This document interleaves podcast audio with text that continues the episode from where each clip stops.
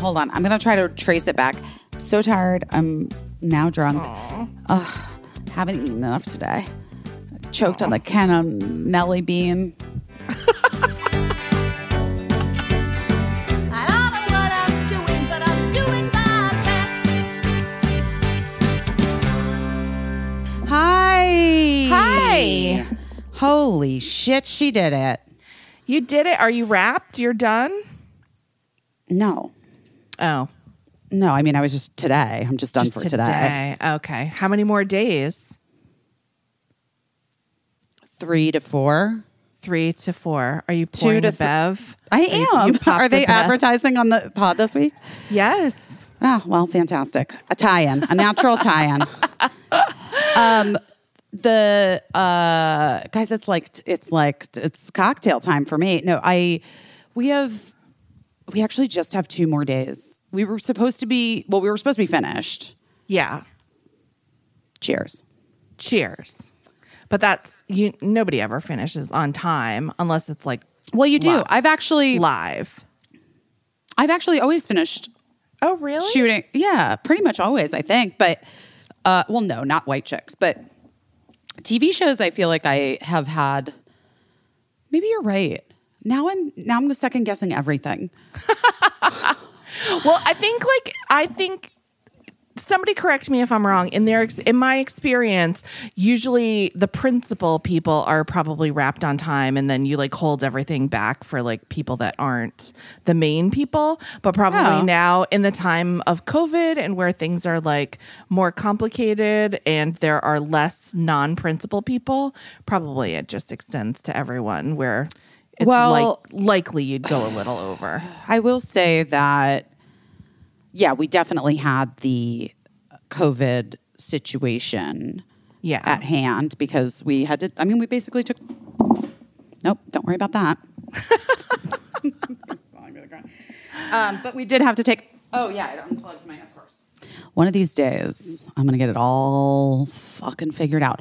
Here's what's gonna be nice when I What's- am finished with this job yeah.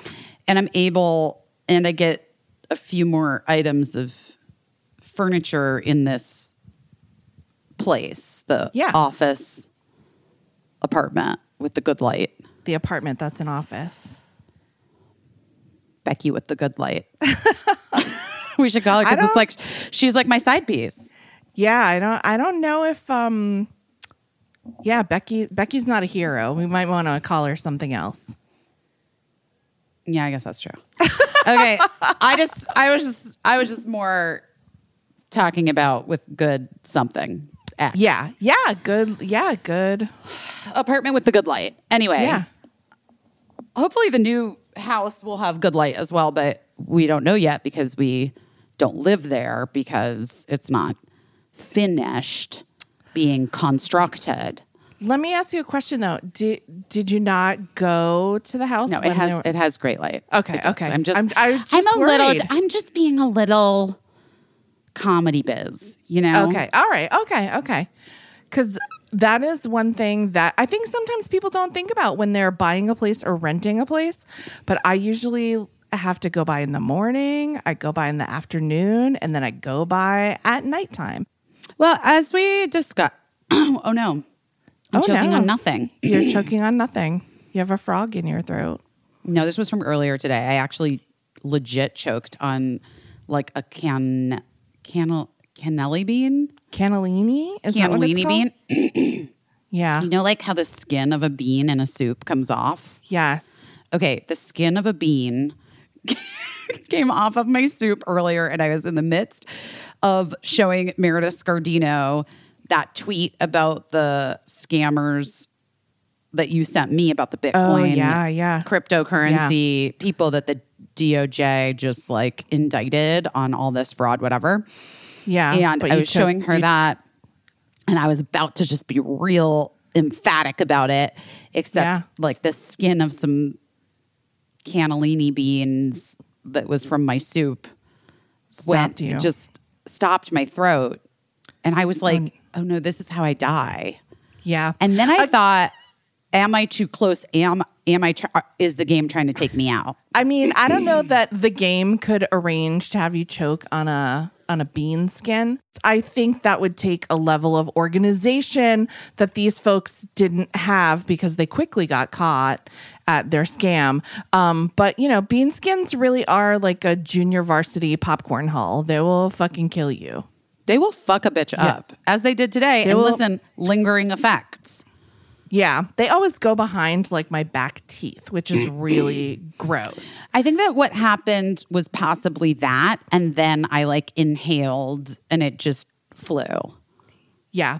I have to be really care- careful with raw carrots. I don't know why, but whatever like the specific weight of of a like a chewed carrot will always I will either choke on it or it will go up into my nose and then Oh, I'll I've have had to like that. shoot a piece of raw carrot out of my nose. I think they're like really hazardous and carrots should probably have a, a warning label on them. Well, you know, the most ill I ever got was from when my mom tried to poison me with the rotten baby carrots. Oh, what Okay, She well, gave you old baby carrots. well, it was uh, many, many, many moons ago. Many, many, many, many moons ago. I'm going to say 16 years ago, Christmas. Okay. still Okay. fresh in my memory like it was yesterday. And it was actually the first time I that Mark Mark and I had just started dating, I think, and he came with me to my parents' house and I had really talked up Christmas. Like, Yeah. oh, I know your family like doesn't like really get down for holidays, but like Christmas at my house is the place to be.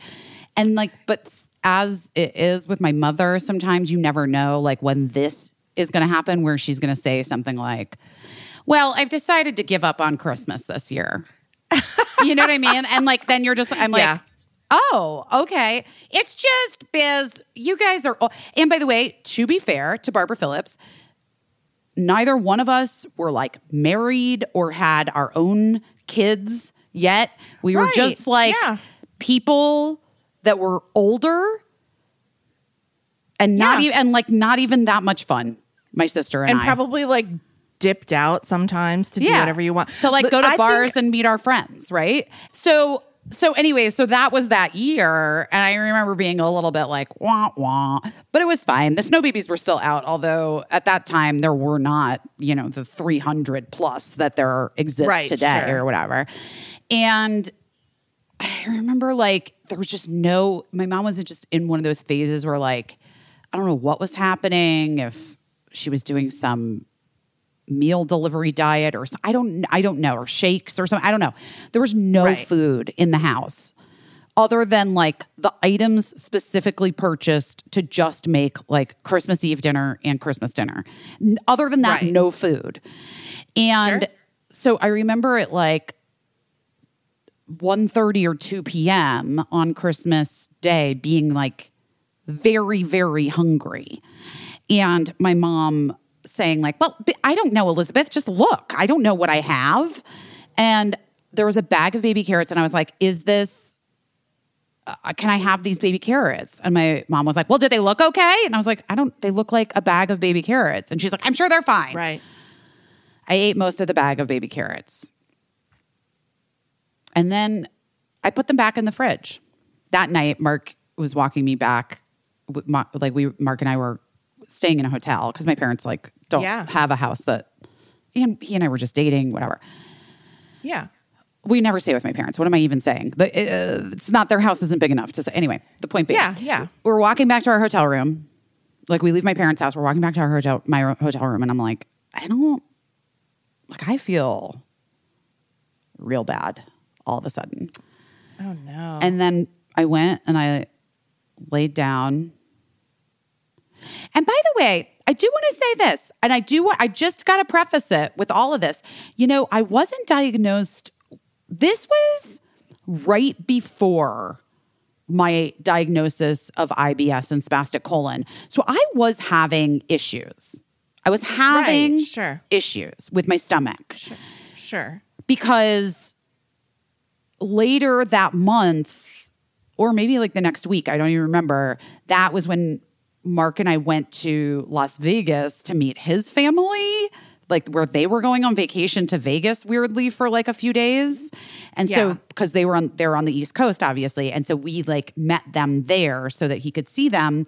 And that was like after the Cirque du Soleil show, I had like I like was this is like this is where oh god this is literally like the first six months of my relationship with mark by the way where Yeah. where so I, we're walking back to the hotel christmas night and i'm like don't feel well and then i ended up throwing up basically the entire rest of the evening the next day we went back to my mom's house i don't actually my memory fails me he'll remember if we went back to the house or if my mom looked but the carrots had expired in june of the previous like of that year but like Sure. Yeah. Six months, five, They six were- months prior.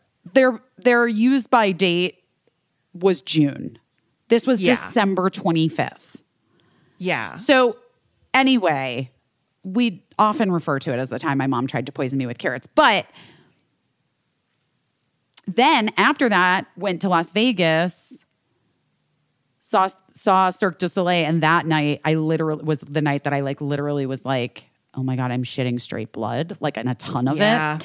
Yeah. And I was like, well, I guess I gotta because the guy that I dated before Mark, like my boyfriend before Mark, He didn't like shit blood.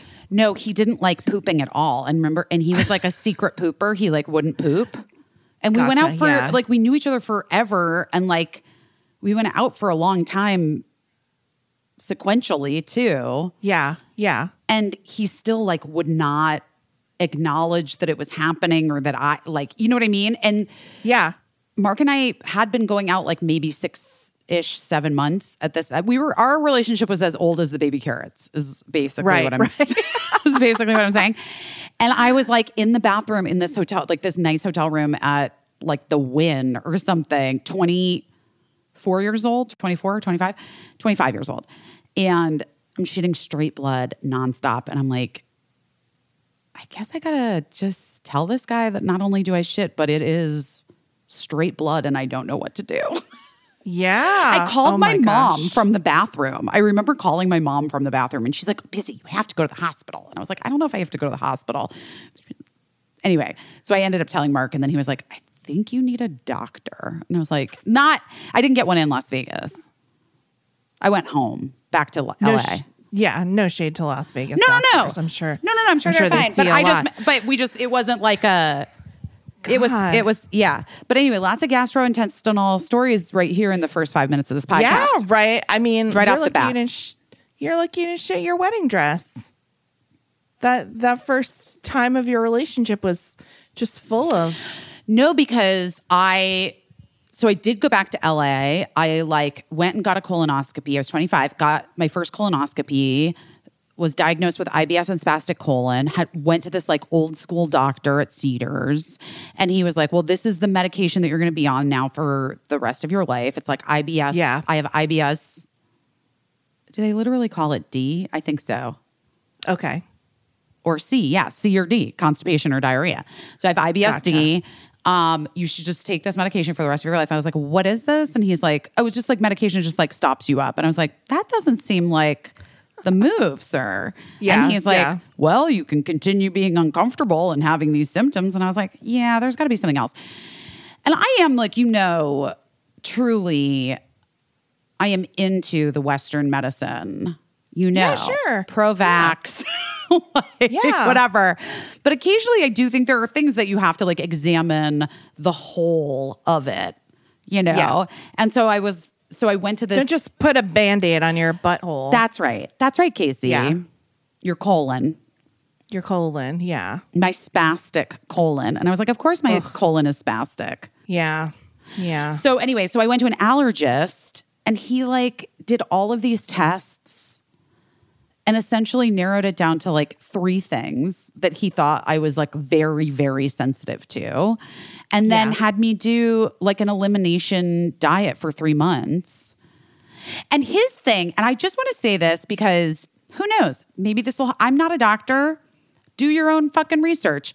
But I do think this is like an interesting theory, like an interesting idea, which is that the way that Yeah. Stuart Lanson Dr. Stu, Stu Lanson, who I think is no longer practicing, uh, just because he retired, not because he like got driven out of Yeah, the yeah. allergy biz. Um, how he explained allergies to me is that there are different kinds of allergies. Obviously, there are environmental, there are um, chemical, and then there are food.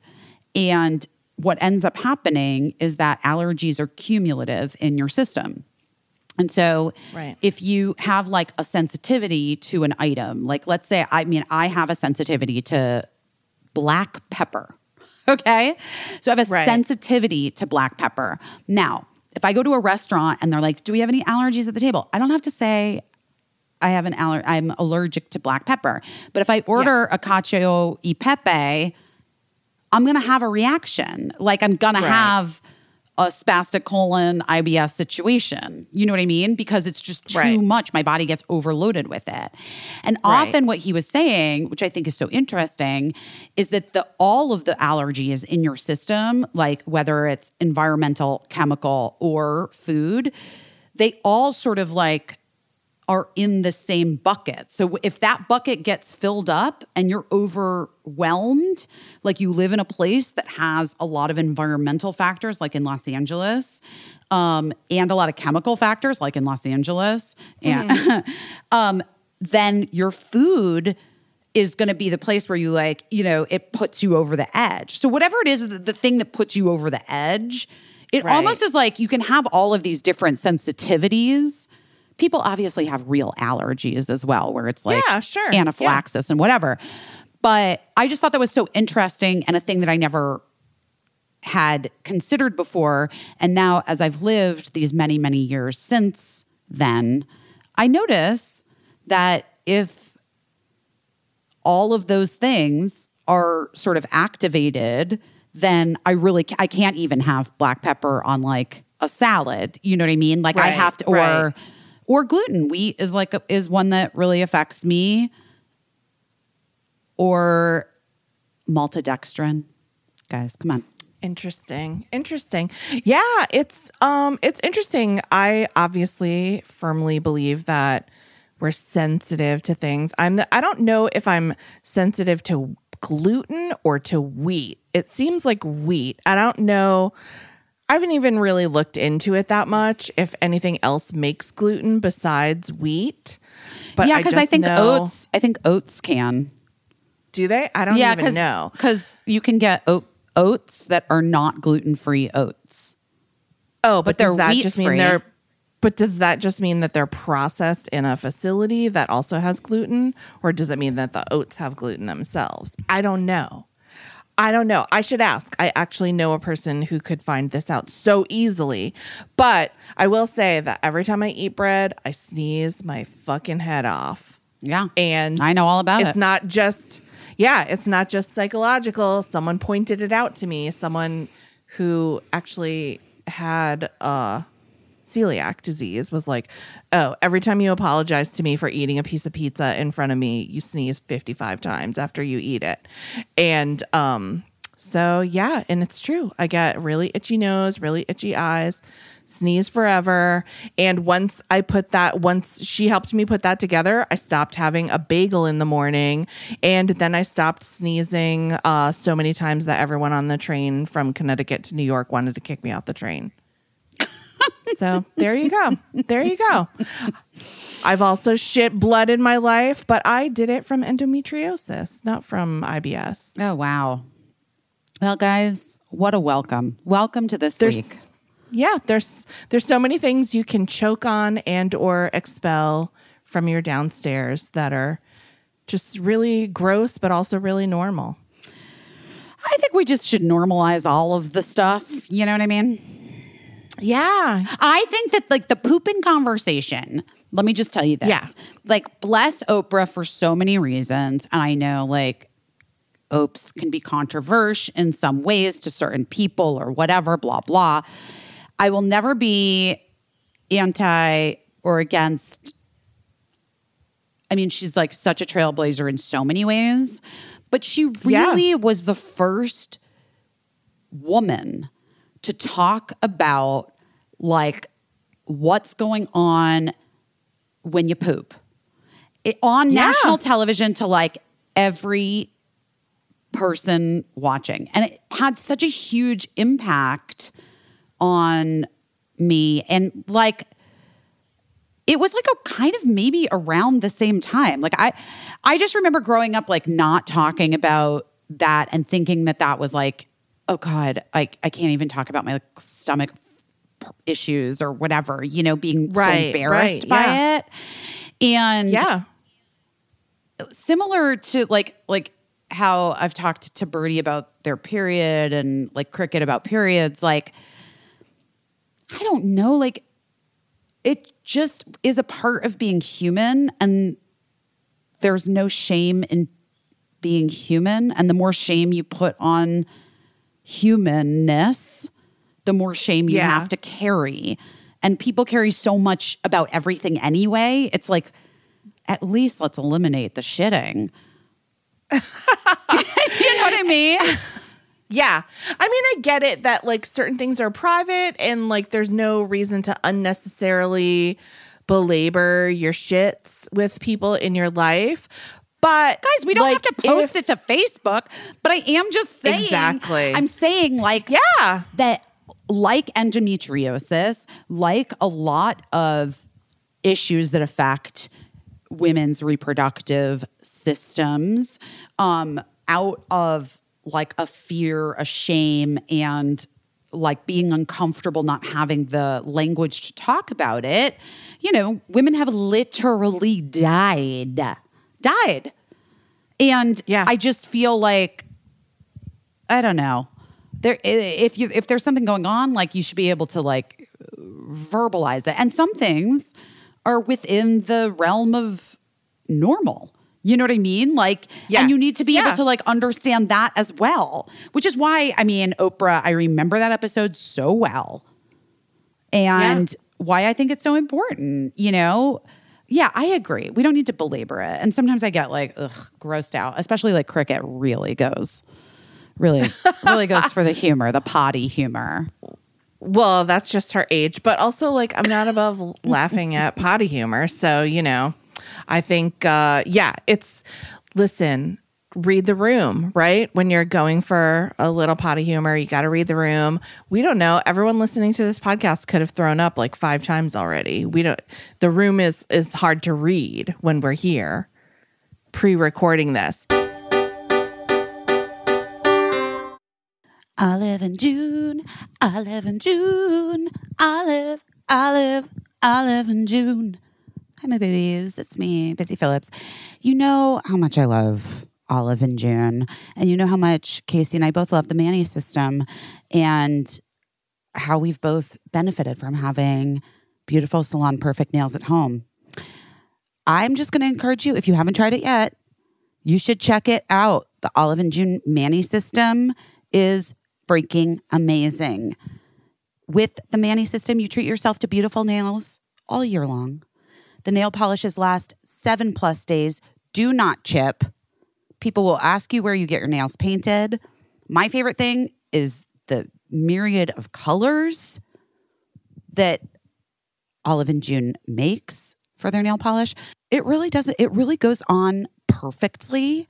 And I think I told this story before, but when I was back in Arizona over the holidays, I just went and bought some nail polish at the store that I realized when I was painting my nails, not the same experience as what I have with Olive and June. Like, so having the comparison was shocking to me. All the tools you need come in the box, one box. The Mani system is so easy and it comes with Poppy. It's that little brush handle thing. You pop it on top of the brush of the nail polish color you're using and it makes it easy. It kind of steadies your hand so you can paint with your non dominant hand. You can paint the other hand, your dominant hand, I guess. Anyway, guys, it's a game changer. Get the Olive and June Mani system, six polishes. It breaks down to just $2 a Mani. Getting beautiful salon perfect nails at home is now a dream come true. With Olive and June, we've been talking about it for so long. We love them so much. Your new nail life is here. Visit oliveandjune.com slash busy for 20% off your first Mani system. That's O L I V E A N D J U N E dot com slash busy for 20% off your first Mani system. We love it so much. We know you are going to too. So if you've been listening to the show consistently, you've heard us talk about how much we love our Helix mattresses. We're obsessed with it. Change the way we sleep, change the way we rest, change how much rest we're getting. That's why we're so excited to tell you that Helix has left the bedroom and started making sofas. That's right. They just launched a new company. It's called Allform. They're already making literally the best sofas in the game. What makes them so great? For one, it's the easiest way you can customize a sofa using premium materials and at a fraction of the cost of traditional stores. Two, you get to pick your fabric and it's spill, stain, and scratch resistant. Gina, don't even try it or try it, I guess, because you're not going to do anything. You get to pick the sofa color, the color of the legs, the sofa size, and the shape to make sure it's perfect for you and your home. They have armchairs and love seats, and then they make all the way up to an eight seat sectional. So, honestly, if your house is that big, bless your heart. But there's literally something for everyone. You can always start small and then you can buy more pieces, more seats later on and add them in, which is amazing and makes it so great. So, you don't have to like buy a new sofa if you move from a new from one apartment or one house to a new apartment or another house, which is fantastic. Allform sofas are made to grow and change with you when you move. And they're also delivered directly to your home with fast, free shipping. In the past, I don't know about you, I've tried to order sofas and then they're like, okay, so you'll see that in, um, you know, eight months. And you're like, wait, what? And then you would need someone to like come and like assemble it for you and help you. Allform takes no time to arrive in the mail and you assemble it yourself in a few minutes. No tools needed. For me, that's the big one because I can never find tools. It's really big and roomy. We love ours. It's in my office. It's super cozy and everybody gravitates toward it. And honestly, the price is very reasonable. You know, if getting a sofa without trying it in a store sounds sketch to you, which at this point it shouldn't because I don't know who's even going into stores at this point. You get 100 days to decide if you want to keep it. That's more than three months. If you don't love it, All Allform will come and pick it up for free and they give you a full refund. They even offer a forever warranty, literally forever. So go find your perfect sofa. Check it out at allform.com slash best. And Allform is now offering 20% off all orders for our listeners at allform.com slash best. Well, listen, listen. It's been a big week, and we have a guest Yeah. today, which is exciting Yeah. Yeah. because, guys, if you, like we, have been following along on this NFT slash crypto slash Bitcoin journey, the journey, perhaps you know that like it's gaining steam in terms of like people discussing it and it being out there. How we even get into this, Casey? How like you lead me in because you're pr- produce this, please, for me. Well, I mean, we've just been noticing. So you, uh, I'm sure you've heard it from us, and I'm sure if you're online, you've heard it. And it started out with like bros, right? Like guys, like tech guys. Tech and now bros. it's sort of sp- tech bros, yeah. And now it's sort of spreading to just like general celebrities in general, um, talking about crypto and putting money into NFTs. And, you know, crypto has been around for a while. We've been trying to figure out what it is for a while.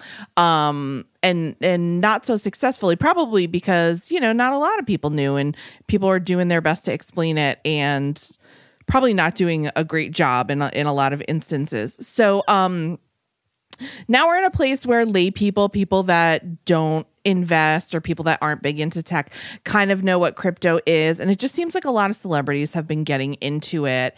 And then, you know, it enters the territory of pop culture, which is something that we pay attention to.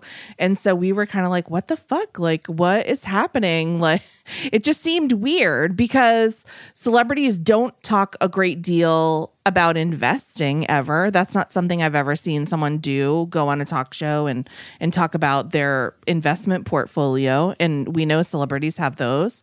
So we were kind of like what is happening and why is this happening and why are the people who are doing it doing it? And um yeah, so so we we reached out to talk to somebody who has like a whole podcast about it, Matt Binder. Um, And the podcast host- uh, is called Scam Economy. Scam is in the title of the podcast, guys, because it is. Let me be very fucking clear about how I feel about this. This is a fucking scam. It's a pyramid scheme. It's a fucking scam. And anyone who's trying to fucking sell it to you is full of shit and is way richer than you will ever fucking be. And Yeah, they're like counting on you being a fucking sucker. I'm sorry, I got so mad about it today, Casey, that like I almost was like, I, I can't see straight. And I feel truly like I got to write some like actual personal emails to people. I Oh, feel like interesting. No, Okay. I really feel this way. I feel like this is like fucking dangerous and fucked up because this is a time. Oh no, I'm gonna cry. This is a time in our world where people are really fucking struggling to put food on the fucking table for their families. And so for these people who like, and I love so much of like the celebrities in question who are like pushing NFTs on on us.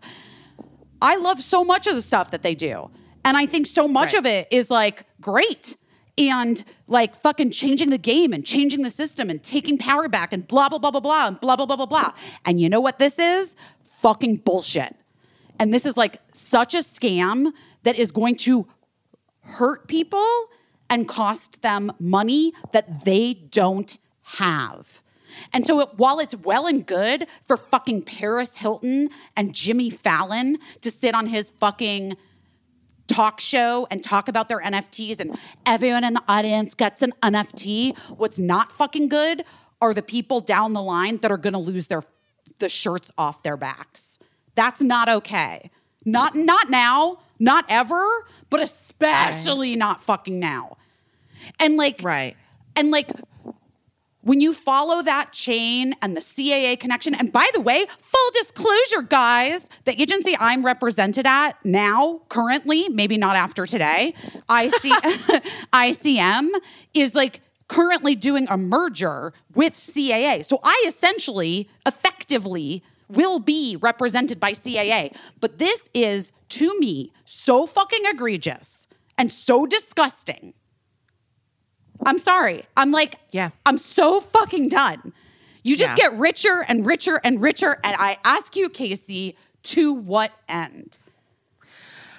I don't know. I'm also represented by ICM, which I'm just I'm just mentioning in case anyone wants to get in touch with anyone about me to to hire me To hire anything. to hire you. No, I get it. But um, after today, uh, uh, who knows? After after all of this, who knows what will be the case? I understand. Here's here's the way that I understand, and I've been trying to put this in perspective. Um, first of all, there's a lot of celebrities, really big celebrities, that are talking about crypto and NFTs, and Web like I want three. Web three, and I want to say that maybe it's that they don't understand it either. Maybe someone slick talked to them and convinced them that this is like the the greatest thing, and they didn't. Because I've been in that position before where someone's sold me on an idea that I'm like, yes, that sounds great, like and I didn't ask- ivermectin, like like ivermectin. is that is that I've- a thing? no, I've- no, no, I've that's never- not a thing. I've never- Because why wouldn't you go for ivermectin, Casey? If somebody if somebody was convincingly telling you, if somebody was an expert, quote unquote, Right. and telling you why ivermectin is the fucking thing, why wouldn't you go for it? Well, I would ask more questions. Sure. And Uh, then yes. also, would you go towards the majority of scientists, the majority of Right. people in the field, and their opinion on it. I'm sorry, I'm getting so mad, guys. I'm sorry, my No, tone is very, my tone yeah, is very unpleasant.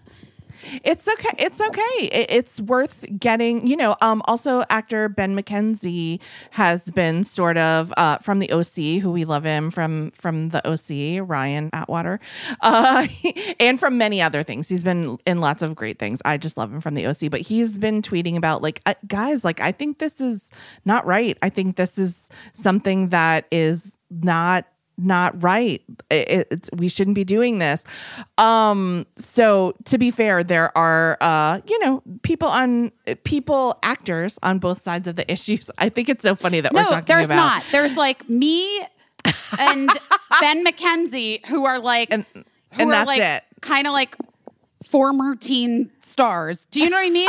and then there's like the biggest fucking celebrities in the world that are like two like on their huge television platform, TV shows, huge platforms of like 47 million followers on Instagram and Twitter combined that are like, this is the future. This is the Right, future. right. Invest in this. No, what we are, Ben McKenzie and I are like on the same fucking level. Do you know what I mean? Right, Like right. we're like moderately successful television actors, you know? Right. But we are able to recognize when something smells off and we are able Right. to be like, hey, guess what? This is truly fucked that other people in our industry, an industry built of creatives and people who like want to put good stuff into the world and want to change the game and like want to help and want to do good things. Like this is fucked up that these people are getting sucked in by like a get rich quick Ponzi scheme that is going Yeah. to be to the detriment of their fans and the people that root for them and the people that love them. It is so fucked. Yeah, I think here's what I want to say.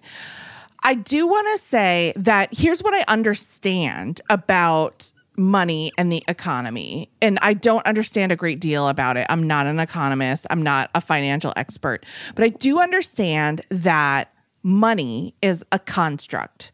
So we go back to the beginning of the United States uh, when people first came and stole this country from indigenous people that were here. And they started building whatever, their homesteads and farming and things like that. And then we introduce money into a society and all it is is that it's a paper. It's a token.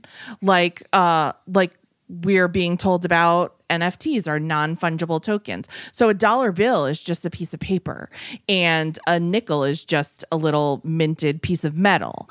Um and and actually you know so much of our of our economy and our finances are just theoretical. It's like figures being zipped back and forth between banks and accounts and it's not even actual physical dollars like coupons that people are using to trade for for beans or purses or shoes or what what have you you know going way back to the beginning of history what is most confusing to me about NFTs is they are not they're not really goods or services so they're But not they do, but they do not- take a lot of energy. but they do take a lot of energy They waste a Yes, lot of yes. energy in in Yes, this and- a climate crisis. Yes. And so that's what is that was the most interesting thing that we we talked about with this guy Matt Binder is just like what exactly are NFTs and like what's the value to someone who's interested in purchasing one and what can they hope for uh when they own an NFT and and so that's what's that's been the hardest part to wrap my head around because I understand I give you $50 for a pair of shoes and then I get the pair of shoes and then, you know, I have a good in exchange for my construct of money and how much of that construct I possess or whatever. But NFTs I was really confused about. So he sort of cleared some of that up for me. But also it only exists the the value of the thing only exists as long as you can convince another fucking sucker that it's worth that much.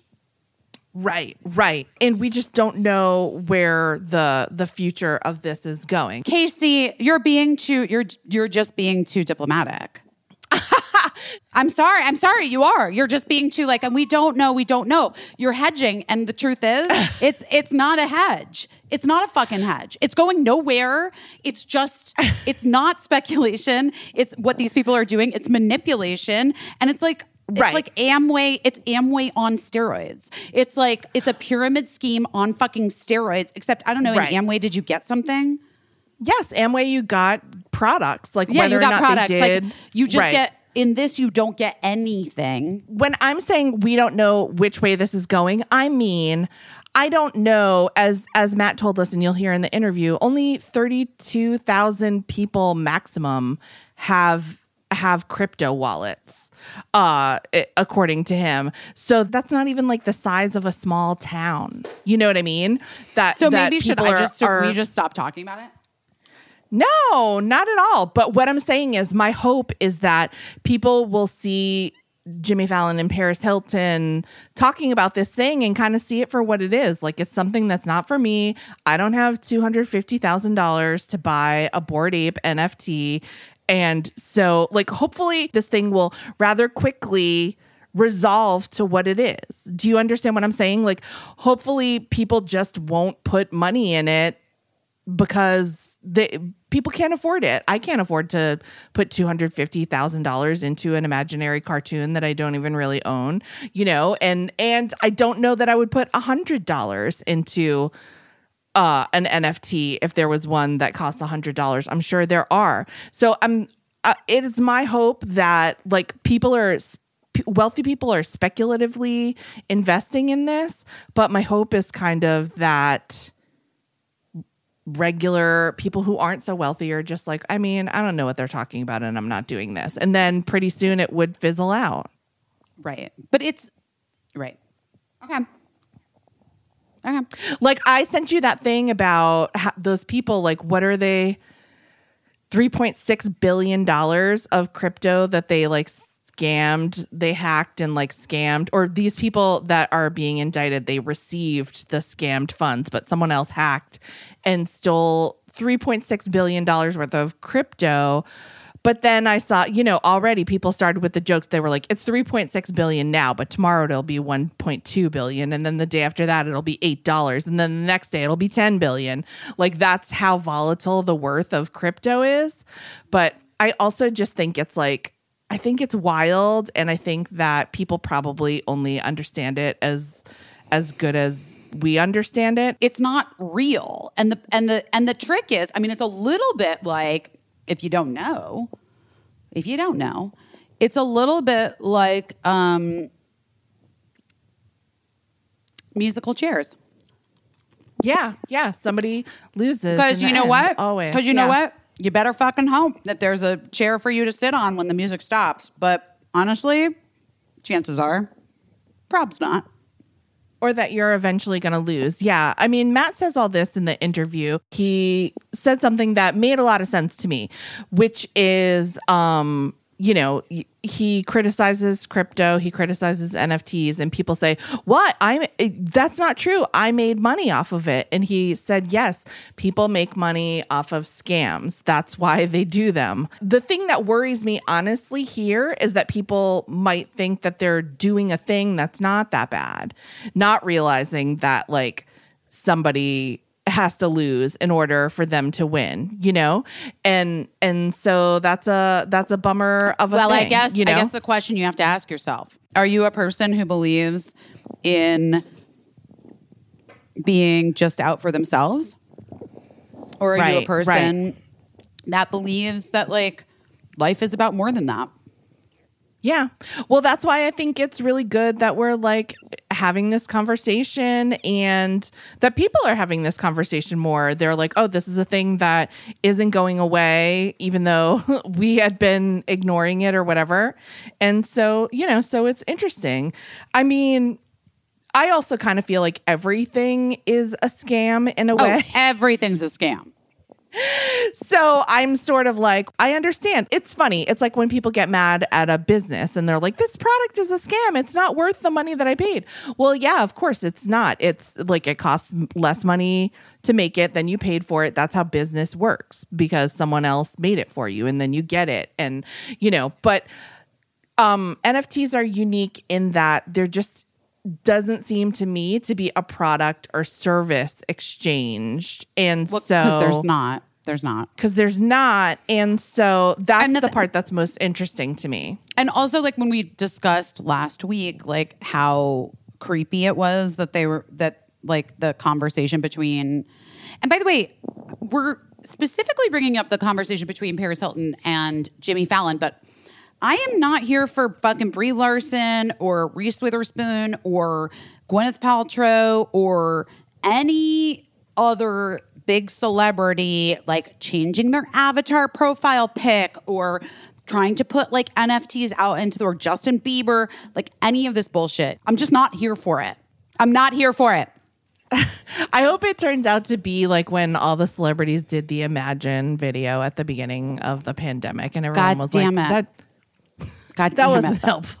That wasn't helpful. And it just like, it really faded away rather quickly. And everyone was just like, yeah, yeah, our bad. We shouldn't have done that. I would like to believe that that's true. I would like to believe, yeah, the Imagine video was like cringy and like bad, but like no one like lost Nobody- their home. You yeah, I mean? nobody profited from it. It just was like, It was just like a bad was- thing. It was like and it was just not unhelpful. helpful. It was unhelpful. Yeah. and Yeah.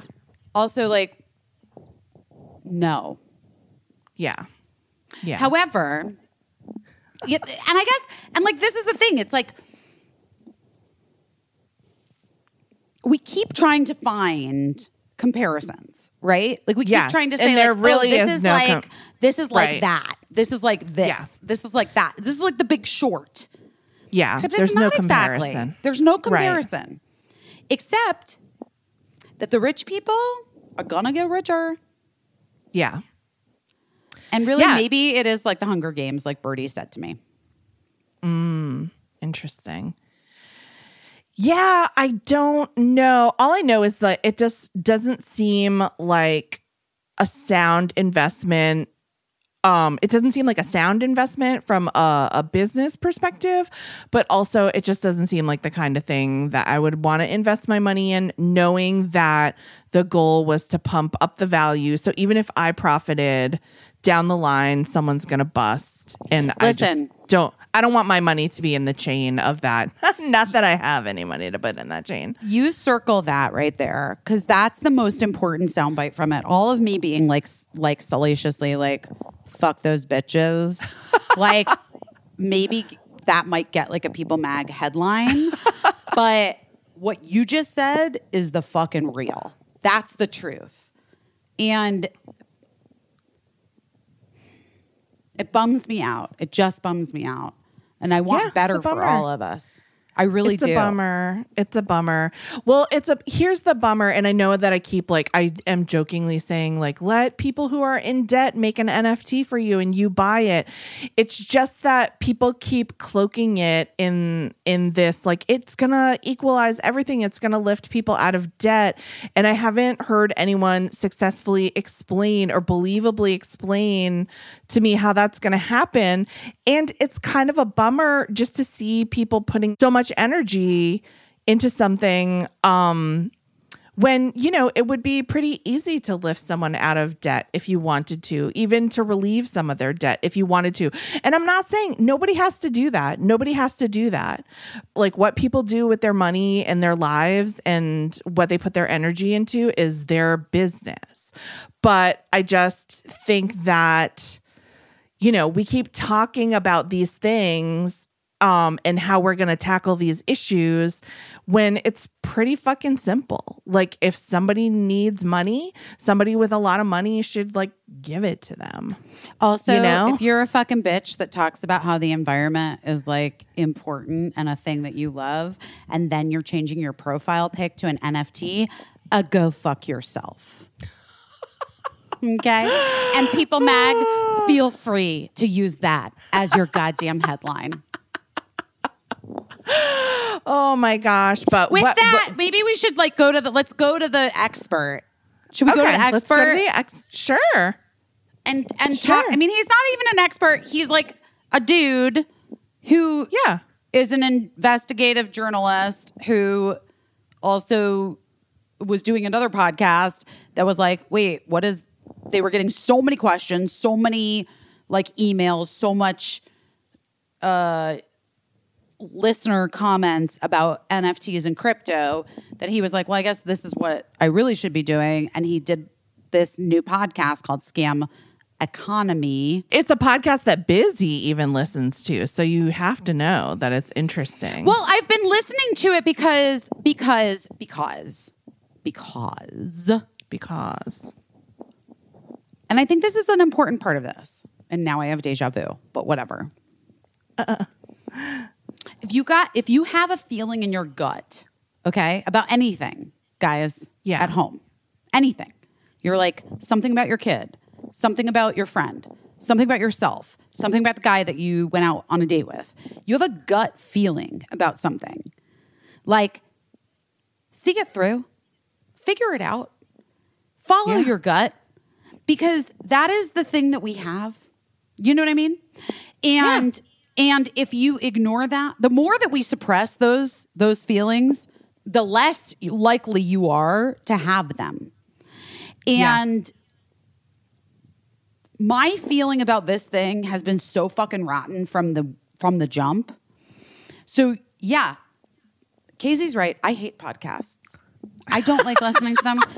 I I almost don't like doing this one except except except that I really enjoy talking to Casey because I love her so much and I like like hearing from you guys what you're like you're like I vacuumed my floor while listening to you today like whatever it is.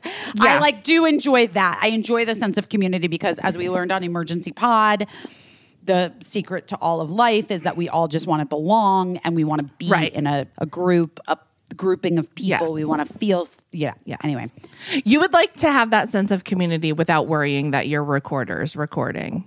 correct. But like, what are we? Here we are. You know what I mean? but, but that being said, so yeah, so I don't fuck with Yeah. podcasts that much, and occasionally Mark loves to get down with a podcast. I have other friends love to get down with a podcast, and they will listen to said podcast, and then they will give me the like. Cliff's Notes version of the podcast. And I will be like, Right. great. I don't have to listen to that podcast. I'm so glad that you told me what happened on that podcast. so I don't have to listen to it. But in this case, this cryptocurrency scam economy, NFT fucking bullshit, I was like, I want to know because I have a gut feeling that this is incredibly damaging. And a further wedge is being driven. And like in this exact moment in history, when you and I have like talked so much about what is it going to take? What is it going to take? How do we how do we do this thing? How do we like get people to have conversations, to be on the same page? What is the way to do this thing?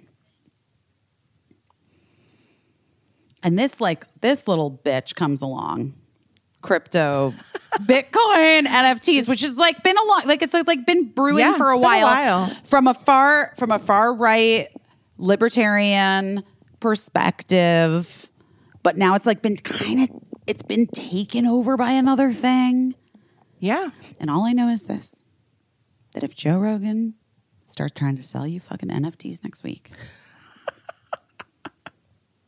well, I'll be damned. we were right. And I am the antithesis of that motherfucker.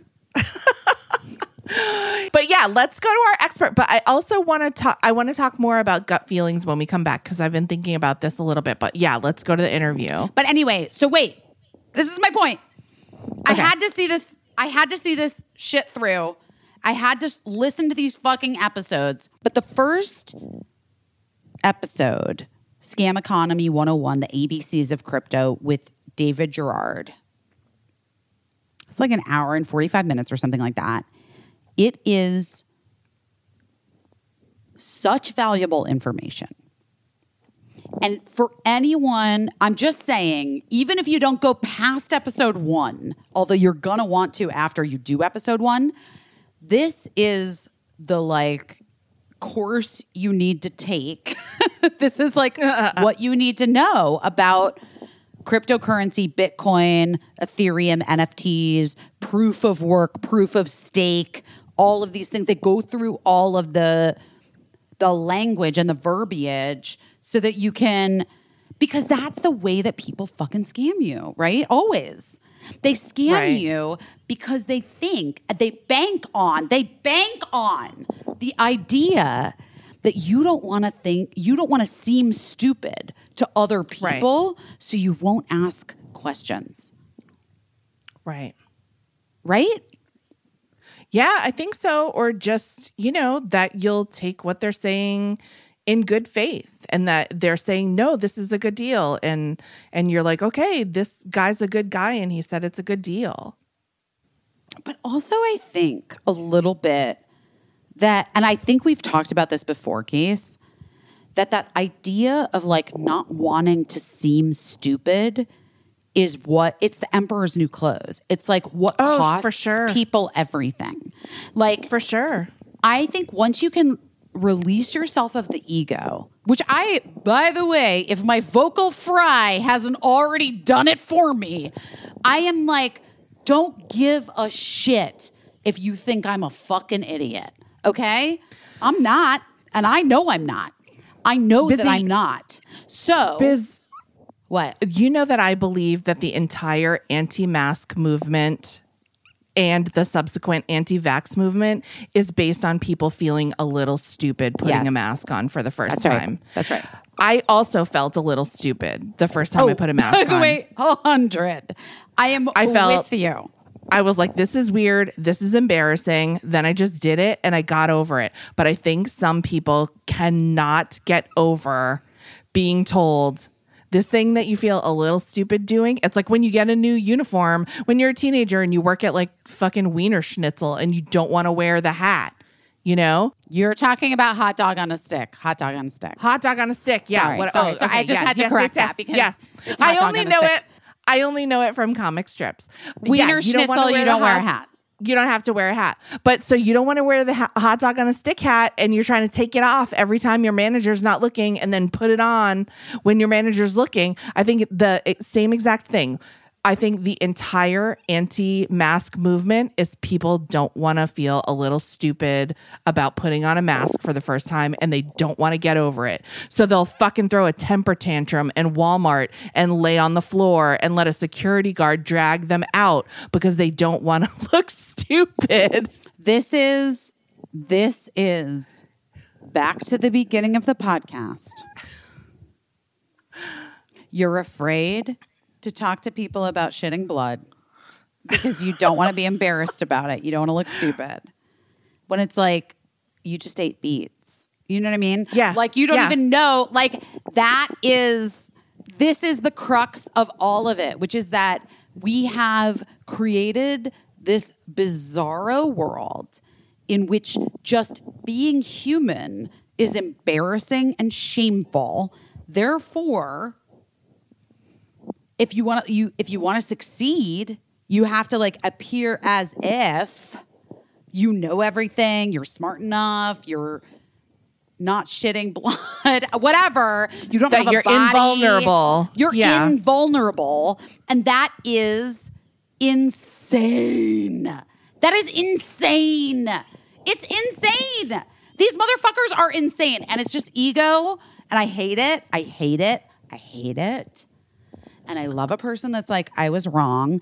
And let me say this too. I'm going to say this right now. If it turns out that NFTs are Web3 and all this bullshit is like the wave of the future, and essentially Reese Witherspoon is Al Gore, I will apologize. Okay? okay? I will. I will. I will say I'm fucking sorry. I will say, oh my God, you guys, that's so embarrassing. I was wrong. But I don't think I am. so, anyway, let's listen to Matt Binder Tell us about it.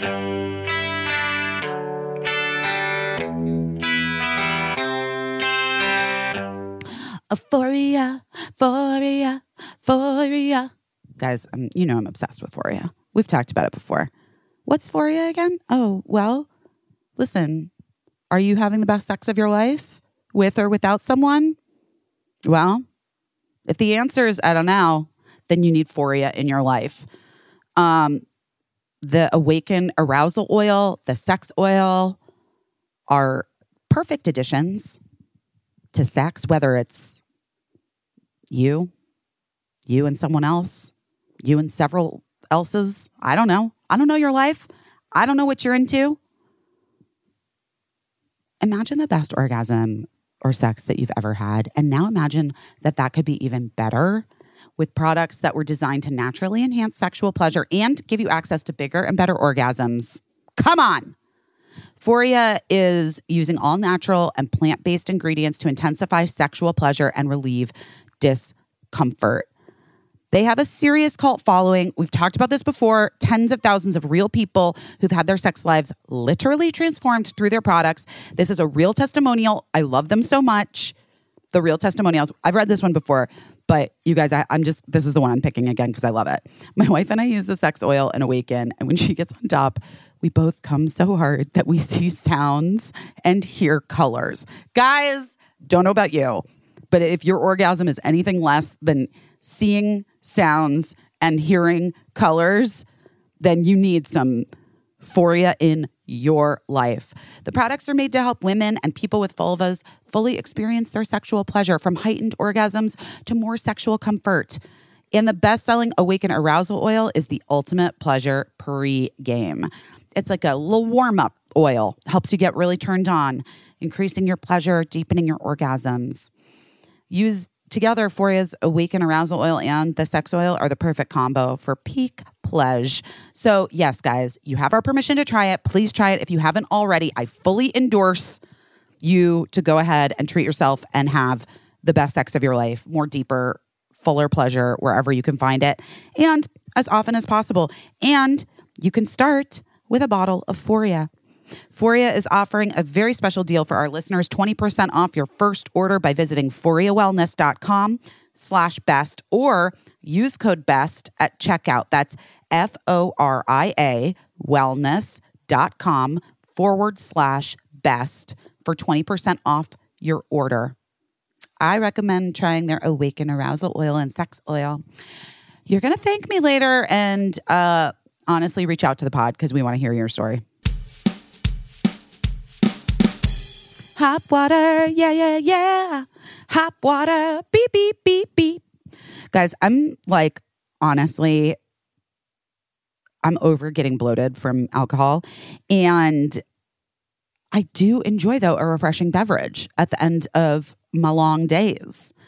And in the last week or so, I have been alternating out. Some nights I'll have my glass of wine, and then some nights I'll have my hop water. It's so good. And it gives me like the same little, like, boop, like I get a little treat. It's a little nice drink. I like it. It's a non alcoholic sparkling hop water crafted with functional ingredients for added mood boosting benefits. And my God, don't we need those right now? I'm obsessed. I've put together the most delicious mocktails in the last couple weeks using hop water. The lime flavor makes a perfect alcohol free michelada, which I did when we had nachos the other night.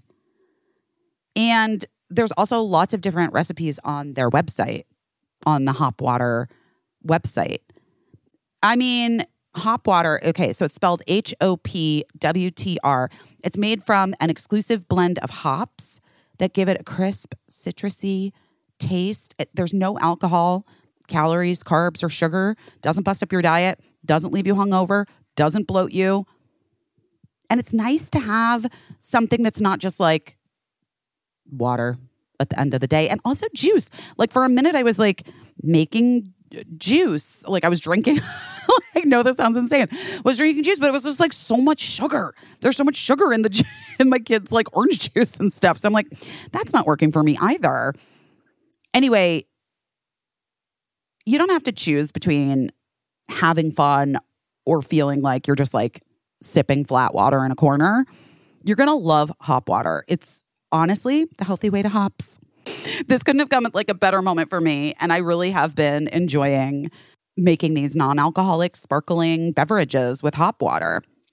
So trust me, you're going to love hop water too. I really think you should try it out. And right now, our listeners can get the special offer 20% off your first purchase plus free shipping when you order 24 cans or more. Yes.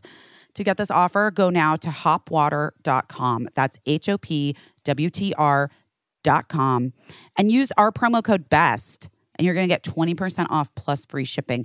Don't wait. The offer won't last long. Go now to HOPWTR.com and use promo code BEST. Um, okay. Well, Are you are you recording, Elizabeth? Elizabeth is recording. Okay, great. Uh, which is, by the way, a fair question. Matt, you're on the East Coast as well, right? I am, yes. Okay, fantastic.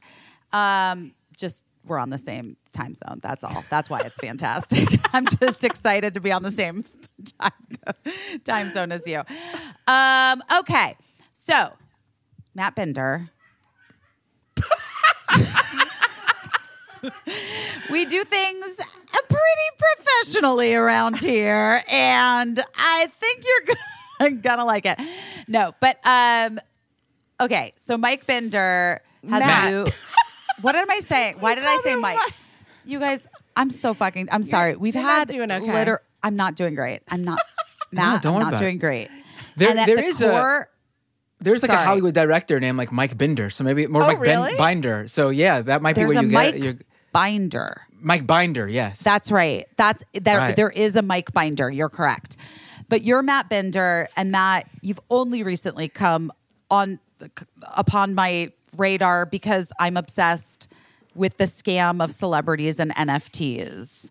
Being a celebrity who thinks NFTs are a scam, I have found myself fascinated by a group, by a large majority of celebrities who are now trying to foist these ugly fucking things upon me.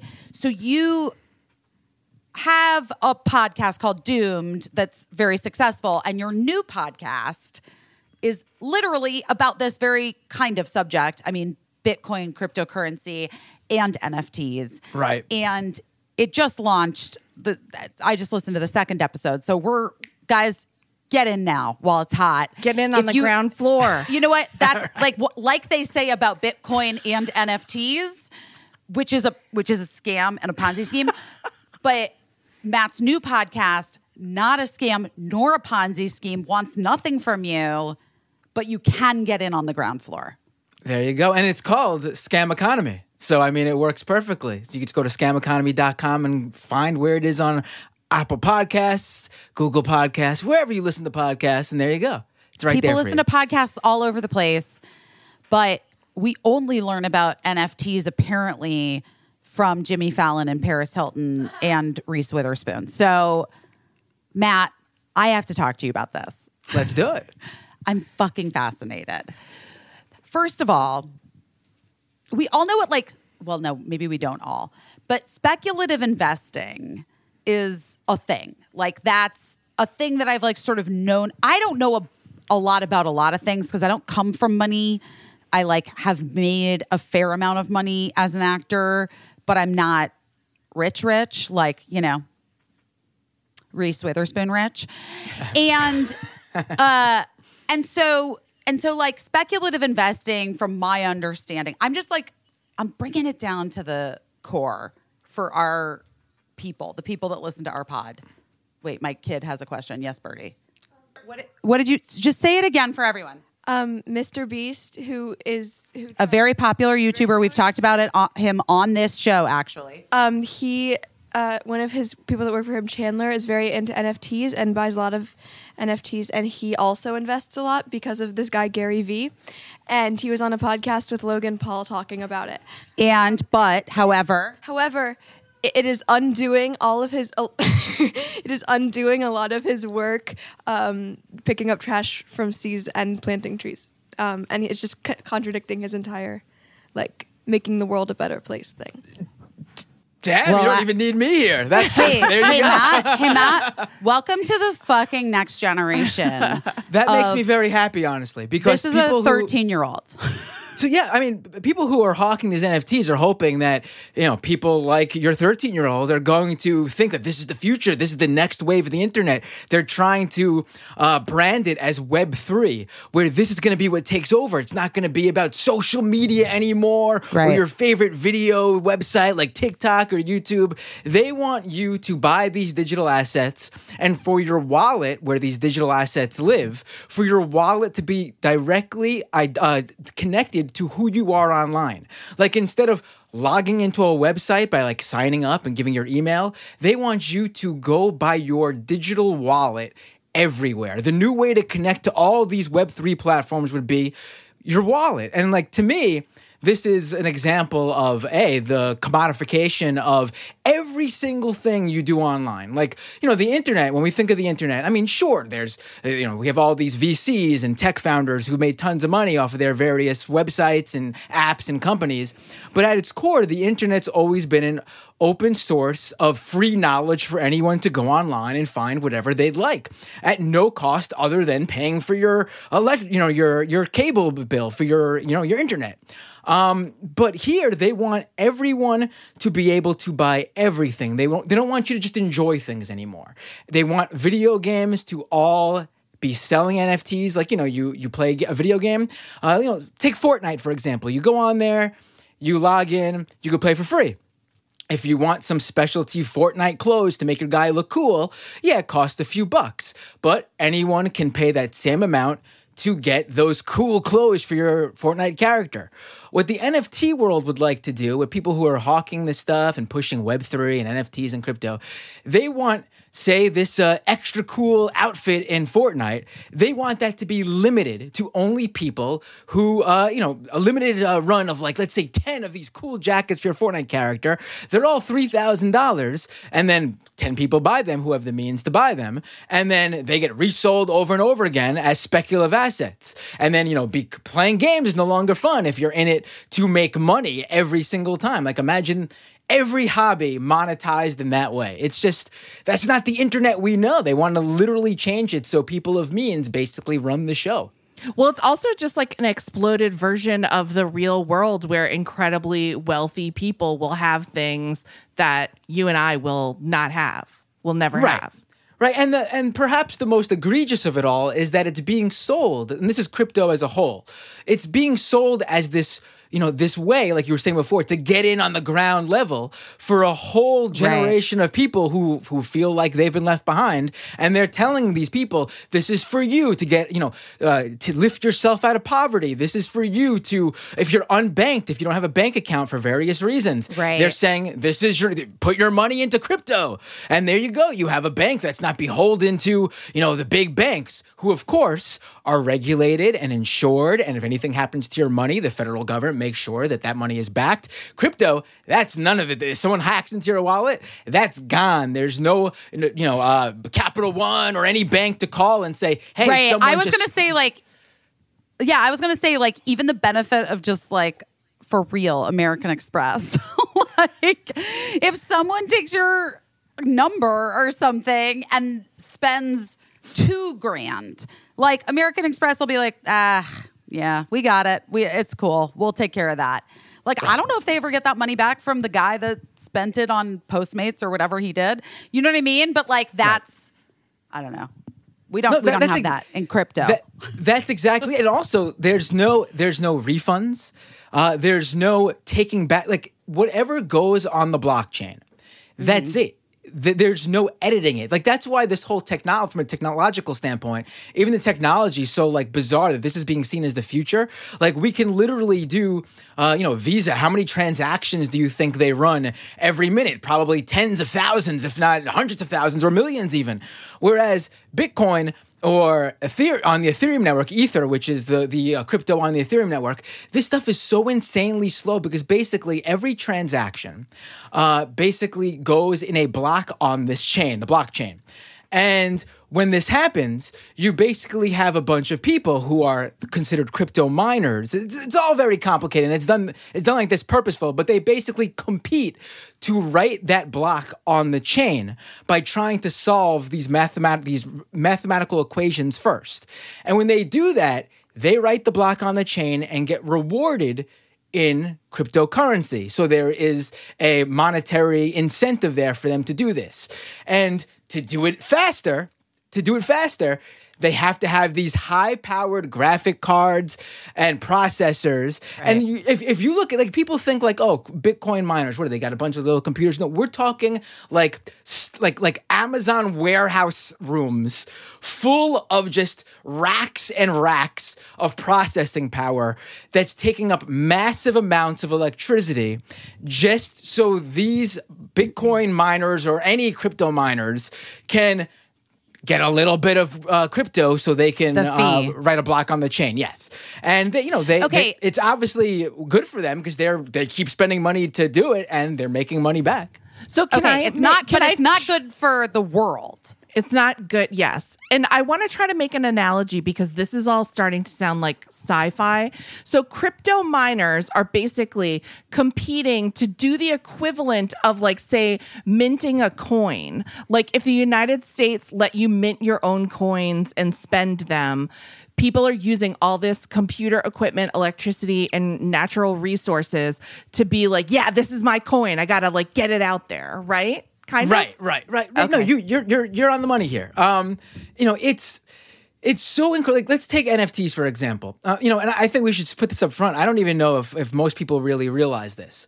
Those JPEGs of those Bored Apes or any They're other so fucking NFT. ugly. But listen, here's the deal. When someone buys an NFT, they're not actually buying those images. That's right. What are they buying, Matt? They're they are buying a token on the blockchain, literally a string of characters that gets mm-hmm. minted on the blockchain that literally points to the URL where mm-hmm. that JPEG or video file or music audio file, whatever it is that they the NFT they're buying. It's a URL. It's a it's a token that points to the URL where that file lives. Right. And uh, I mean, people don't seem to realize this. No. Because they think they're actually buying the equivalent of a painting. Right. Um, But he, the difference here is it's digital art, which means anyone could right click it, copy it, and you get the same. Like, this isn't like, you know, a painter paints and then they sell prints, but there is a physical difference between the original painting and mm-hmm. those prints. Here, there is no difference between a digital file once you right click it. It's the same exact thing but they are basically selling the receipt of your purchase Right. on the blockchain so you can just basically have the bragging rights to say that you bought that receipt to that JPEG. and here's and here's where I want to just like all of the jargon aside because you guys you really should listen to Scam Economy. I've only listened to the first two episodes. It's all right. There's only two but By the way, I found the first episode to be so informative and like mind blowing for a person who clearly knows very little about any of this shit, but I feel like could at any second be taken in by someone to like spend amount an amount of money except for the fact that it's like clearly so cheesy that it makes me very skeptical and like I hate I like actually love art and I Right. I do. Casey, don't make that face at me.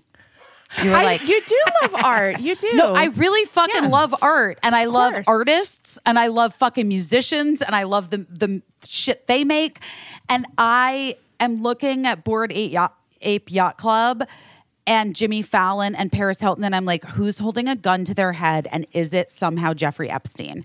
Like I don't understand what is happening and it feels like everybody has been sort of like brainwashed and taken into this thing. And what was so genius is who's the guest on your first episode? What's his Oh, name? Oh, David Gerard. David Gerard says this thing pretty early up in the episode, which is like, it's the age old get rich quick scheme. And unfortunately, it's like intersecting now with like celebrity and pop culture in a way that is deeply disturbing to me.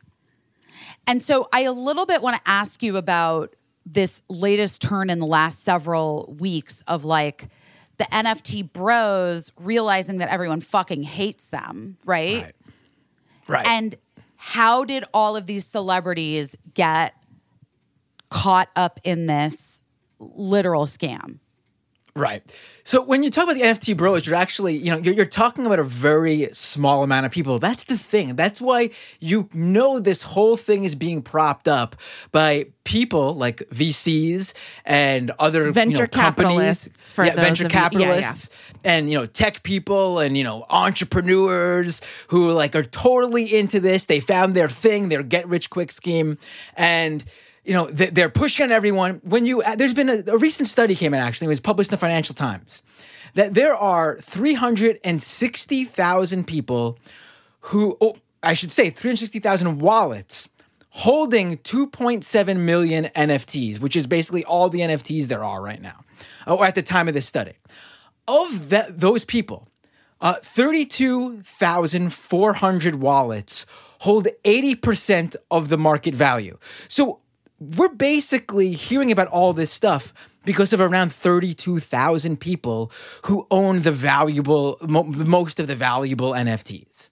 And and I should even and I want to say wallets again instead of people because we don't know how many actual people hold this stuff because they're stored in a wallet and there's no limit to how many wallets an individual have. What we could really be looking at is you know uh, 10000 people who each own three wallets holding nfts like that's how small this market is and you know Jimmy Fallon's on there on the Tonight Show talking to millions of people uh, about a, a thing that only thirty two thousand people are really into. It's it's ludicrous. Like uh, you've I've never seen this for Okay. anything before. But so we, I asked this question, and since you're an expert in this and know people who are experts too, what regulations wise, I had a late night talk show, and also I have worked with brands for many years, like doing, going on Good Morning America, talking about my thing with whatever brand or whatever posting on Instagram. What are the regulations in terms of Jimmy Fallon talking about this on his late night talk show, basically promoting a thing that he has invested hundreds of thousands of dollars in, like in a I, I, I don't know. Are there any regulations to these NFTs or Bitcoin? And also, similarly, like on Twitter and Instagram, I've seen all of these. This is how it's like obviously come to my attention. All of these, you know, celebrities posting their ladies, let's just get together and learn about Bitcoin. There's millions to be made, ladies, Right. and we got to Right. join the thing. And as a fucking white feminist trying to do better, I'm like, wait, wait, wait. I think this might be bullshit, guys. Hold up, hold It's- up, hold up. It's it's like digital LuLaRoe. I mean, it, it really is. I mean, it, it's, they're selling. It, I mean, here's the deal. Like when when you're when when you buy something from someone, whether it be you, you buy something from a company, it's a pro, you buy a product or a service. The transaction happens. You give the money. They give you the product or service. Transaction ends there. When it comes to crypto NFTs, anything we're talking about in this space. That's that's not where the transaction ends because no one buys a Bitcoin to have a Bitcoin. You can't do anything with a Bitcoin. The value of a Bitcoin, why you buy a Bitcoin is the hope that the value of the Bitcoin ends up being higher than the amount you spent for it and then you in turn sell it to someone who thinks the same and then you get you know you make a profit off of it and that next person you sell it to hopes that they too can do that. It is essentially a ponzi scheme because you can only cash out when someone else wants to cash uh, in at a higher price And then eventually those people will want to cash out at a higher price than they sold. And they're not going to, it'll keep going and going, and going till there's a point where you got someone who paid so much that there's no one who wants to pay a higher price. So then they sell at a loss.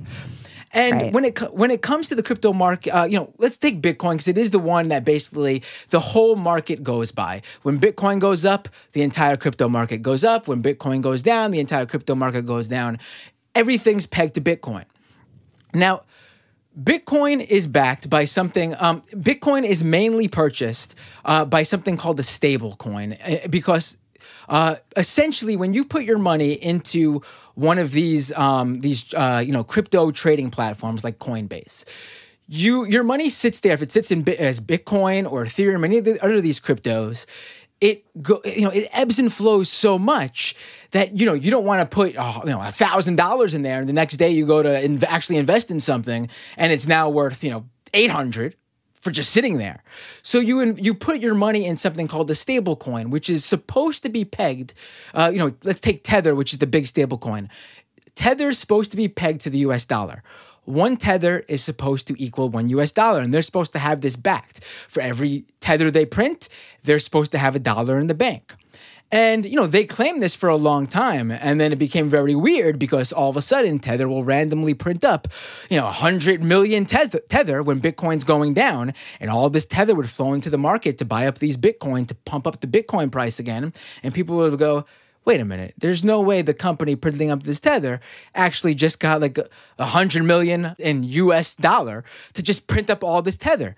Well, you know, the New York Attorney General Letitia James basically filed a lawsuit and they uh, they end up settling with Tether, but we found out that that's not that in fact is not the case. Tether does not actually have the the uh, you know the one for one US dollar backing they claim to have. What they have is a bunch of IOUs.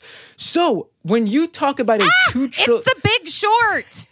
it's the big short all over again. Except instead of fucking houses and unsecured loans and whatever, and the federal whatever that was, the government and the housing market and the big banks, it's these fucking bros and their fake fucking money. Right, right. I mean, here's the thing: Pe- people talk about Bitcoin as like they talk about the two trillion. dollars. That's exactly right because they talk about the two trillion dollar like crypto market. But if everyone who has crypto right now wanted to cash in, that's not. There's not two trillion dollars sitting there to go out to everybody because the cash equivalent isn't there. It's just Right. not it doesn't there. exist. It doesn't exist. you know what this reminds yes. me of? When your school would make you sell chocolate bars when you were in school for like Yeah. a fundraiser, and For then sure. you like fucking eat like sixteen of the chocolate bars because you're like you just eat one and then you eat another one, and then the next thing you know, sixteen. Casey, we know how it happens. yeah, and then you have to come up with that sixteen dollars to pay the chocolate bars back when the school says the money's due. But so what do you do? And what do you do if the school says you owe the chocolate bar money tomorrow and you don't got it? Right, right. I mean, that's you know when, when we when we.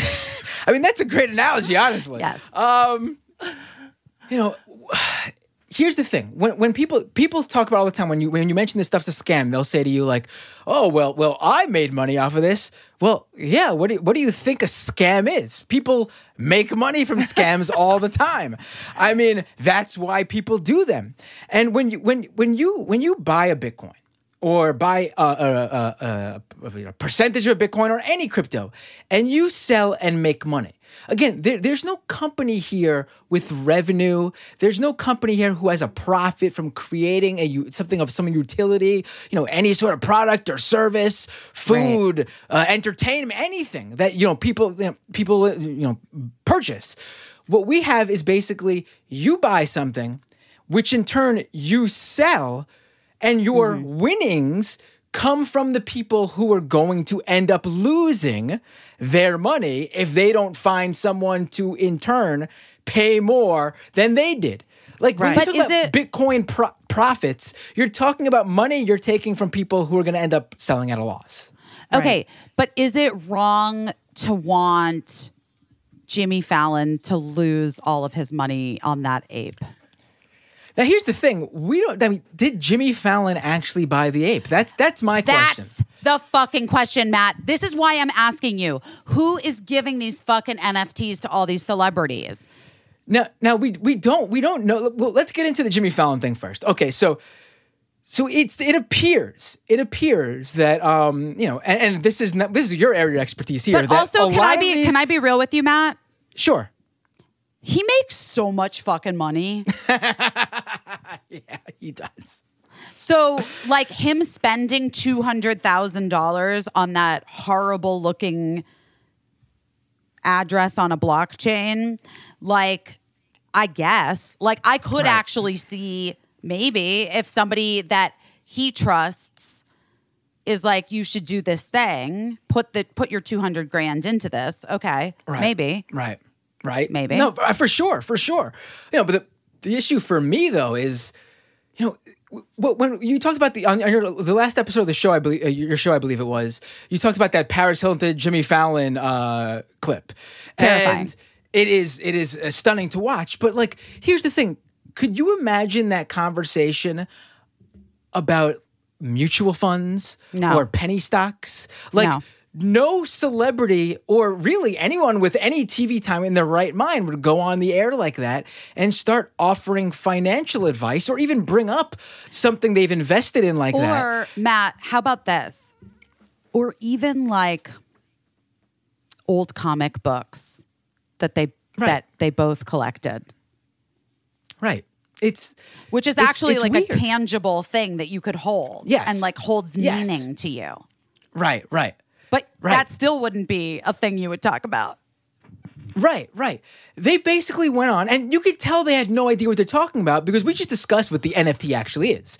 It's it's the token. It's the token, and we end up on the show talking about the images, these pictures of the apes, and how it looks just like Paris Hilton when it looks nothing like Paris Hilton. I was really because- looking for one that looked just like me. Right, right.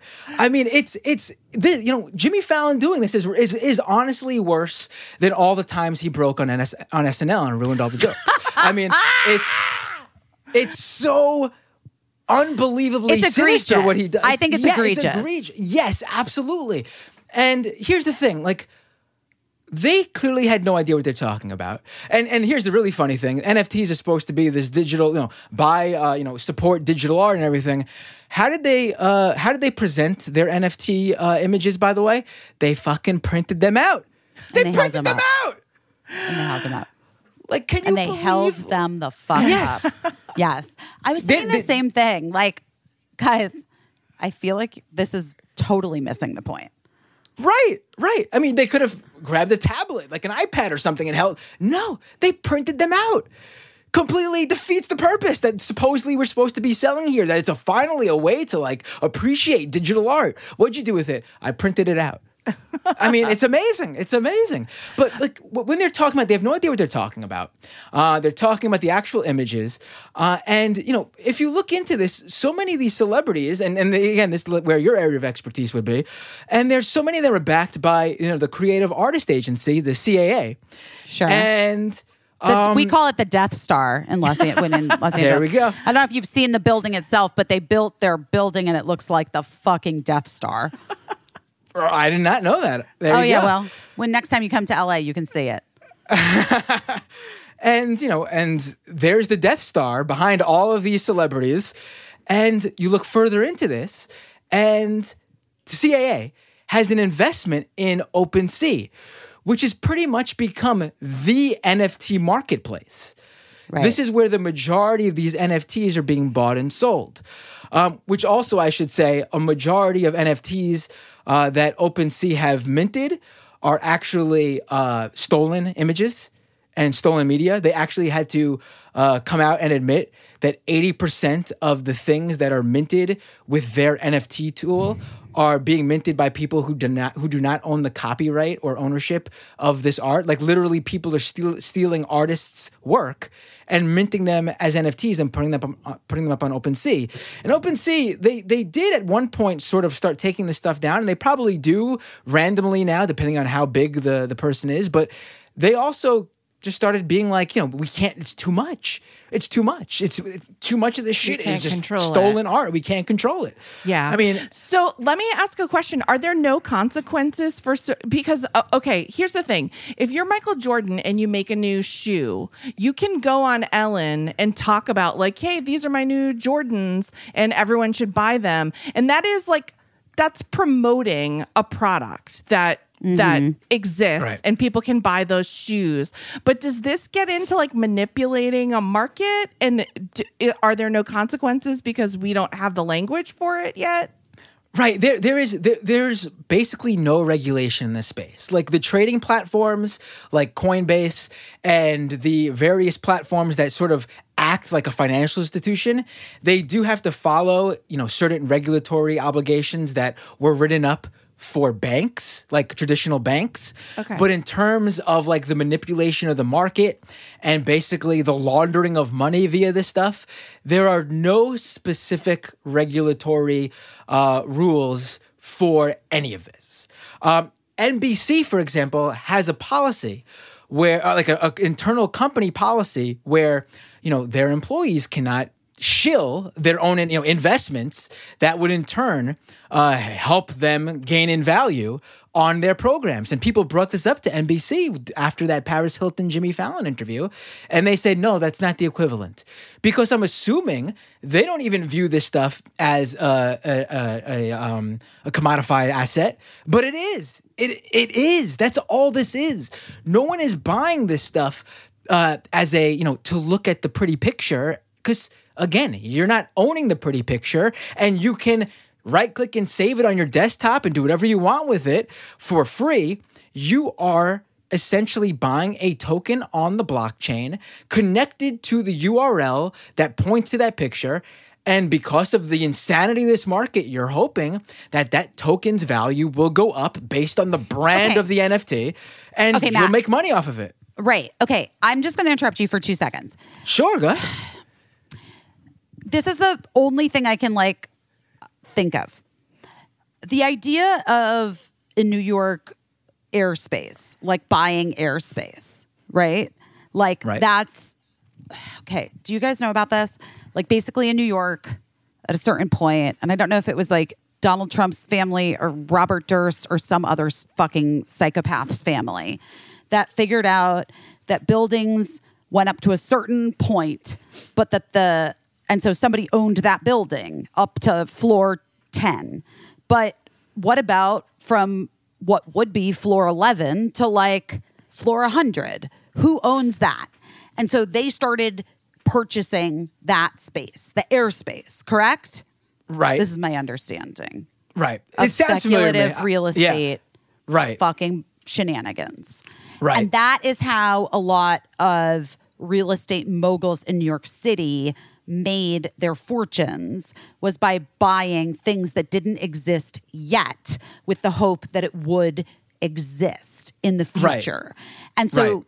these idiots are either purchasing or being given and then shilling in the hopes that this URL on a blockchain is is the equivalent to like floors 11 through 30 in New York City when in fact what is it equivalent to? Anything?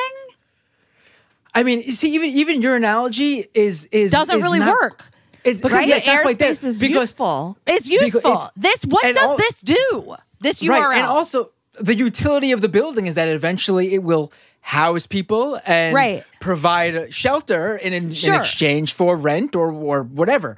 Um, there's no utility here. It, there's no utility here whatsoever. It's literally a way for people of means to make money and for them to continue to make money they need to get uh, the the you know the the the commoners the Us? peons to buy into this too. And then when enough people do saying that, like, "Hey, ladies, let's get in on this. We've missed too much already of Right, cryptocurrency, gals. Yes, hop on board." yes, exactly. Fuck and, you- and you s- that. and, and you'll see this continue throughout too. They'll say, "Oh, um, what about all the you know the the the immigrants or people in poverty who can't you know put their money in banks because they can't reach the the you know the minimum limit amount or whatever?" Well, it's like if you care about that, then you should be supporting something like I don't know postal banking, where anyone can cash their money at you know there's a there's a, a movement to basically have banks pro, uh, excuse me po- the post office provide banking services which would be fantastic allow It should be of people- libraries, by the way. It should be libraries, not yeah. not post offices, but whatever. Sure. It should be libraries. Libraries do everything, and they should be able to provide banking services. You can get your. I mean, whatever. I have a lot to say about libraries. They're the greatest places on earth. But It could be um, both. the- Right. It, We could it's- have but the both. li- sure, the library is the great democratization. That is like the promise of whatever this country built on lies is. It it Right. it the core of it to me Right. is a fucking public library. But I, whatever. no, I mean, really, anything that that provide any institute, any public institution that provides something for the greater welfare of the people. I mean, it's, it's I mean, that's just the point of what our government's supposed to do. It's supposed to take care of everybody, provide services that should be a basic right for everybody. And you know, if you think banking is part of that, which I agree, then you would think that's the route to go. But here's the thing the VCs and the entrepreneurs can't make money off of that. So they sell cryptocurrency wallets as the way for the unbanked to put their, you know, to, to have their money somewhere where they can access. Of course, not paying attention to the fact that this stuff ebbs and flows all the time and how any, as you know, someone can hack into these people's wallets. Or if they forget their wallet code, it's gone forever. That's They can never gone. access that money. Yeah, it's not like uh, you go to a you know your bank's website and click forgot password and they'll send you a new one. You forget the passcode for your wallet. That's it.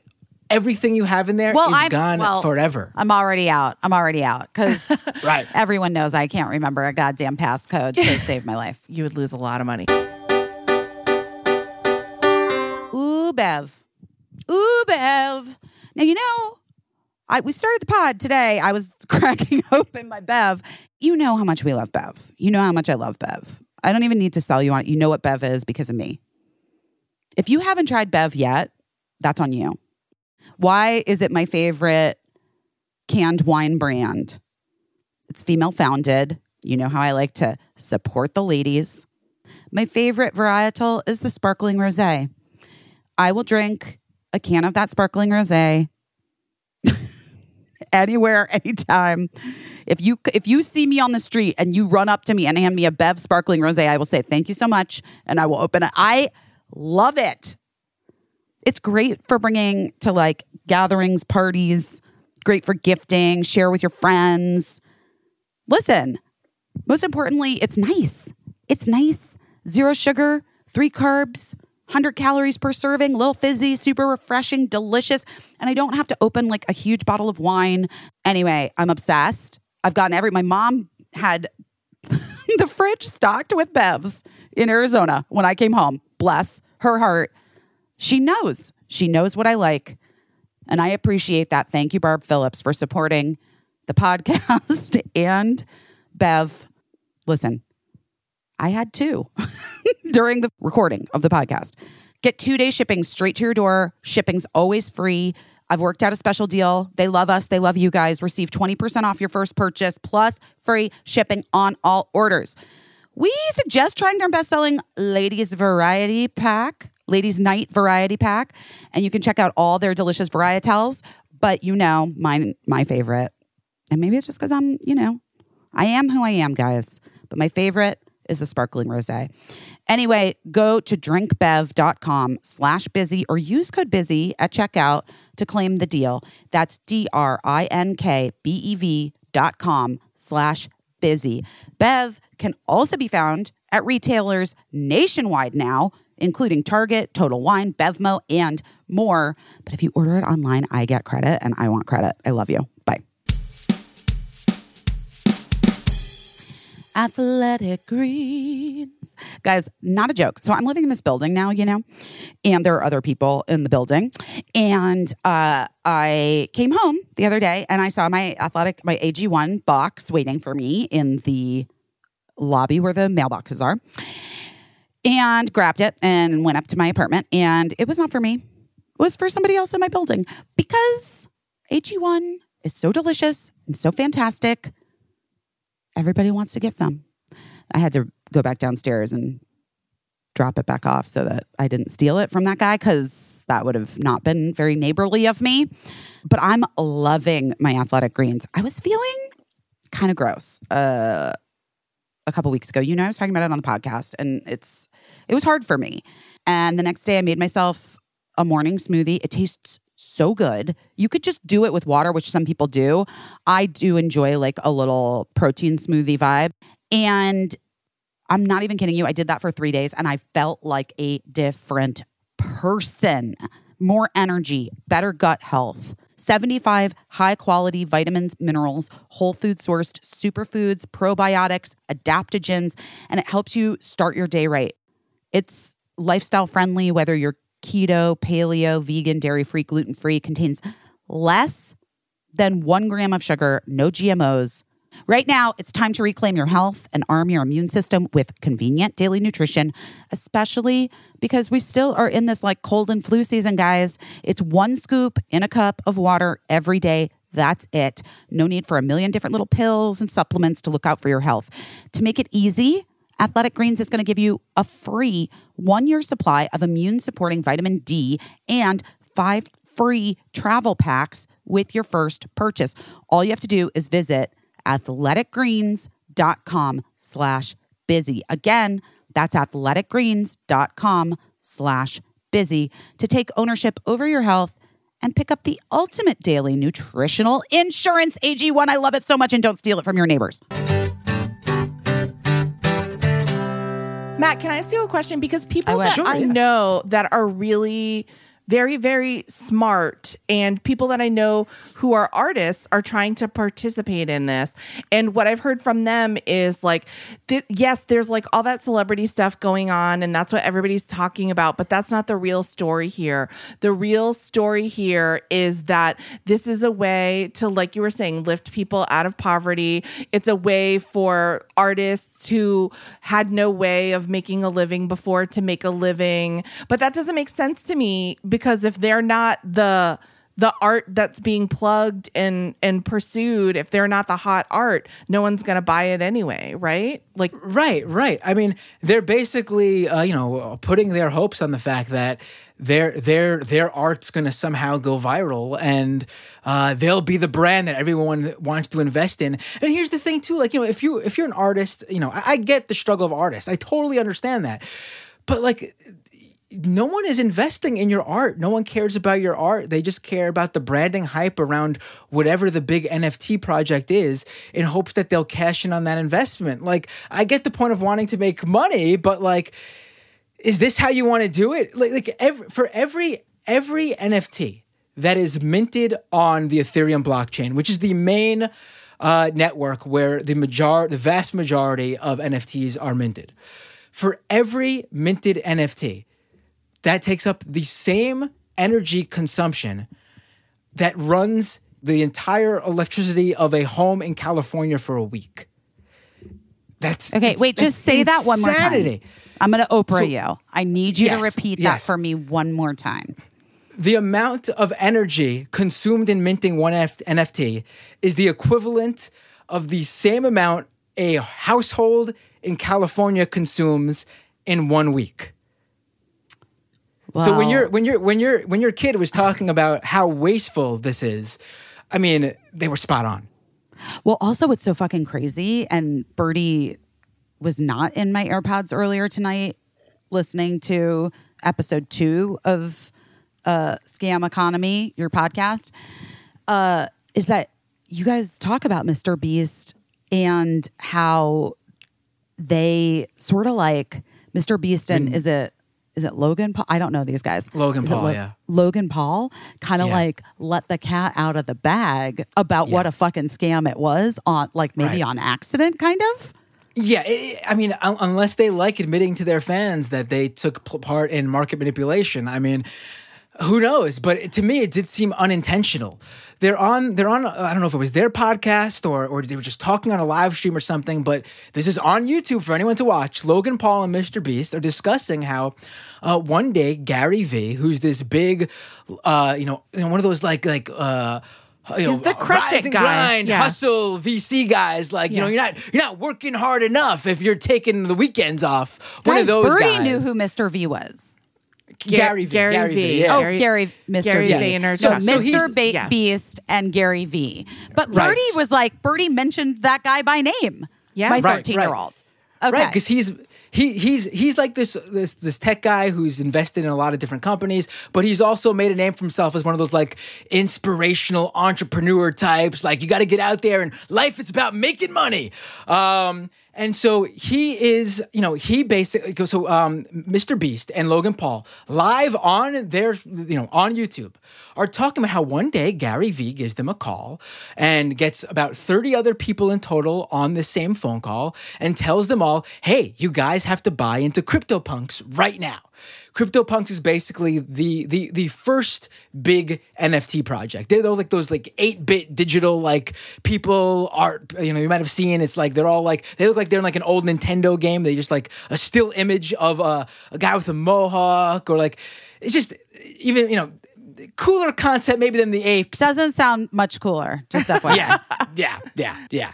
But uh, so they're like this first big NFT uh, project that went big, and they're like the first one that actually people started making tons of money off of. And Gary Vee, apparently, according to Logan Paul and Mr. Beast, called uh, 30 people up one day, including the two of them, and said, "You guys need to invest in cryp- CryptoPunks right now. We're getting in." Right now. And so they say, okay, so we bought CryptoPunks. And Mr. Beast says he bought multiple ones. I think he said eight. And then lo and behold, what happens? The price of CryptoPunks skyrockets. And then they end up selling off all their CryptoPunks and then putting the money into Gary Vee's NFT project. I mean, the odds of, you know, a bunch of people with lots of money all getting into this at the same time and pumping up the price of CryptoPunks. It's just it's it's it's not something that would happen without what they did on this call. Gary Vee basically telling them all to buy this stuff now to pump up the price and then go ahead and sell it off later to then put into his own project. And so you just know, to make another analogy, it's kind of like like if I bought a Volkswagen and then let a famous person, like say I got Brad Pitt to drive it a mile down the street and park it. If somebody was willing to like buy it for four times as much as I paid for it because Brad Pitt drove it and it's on a new street.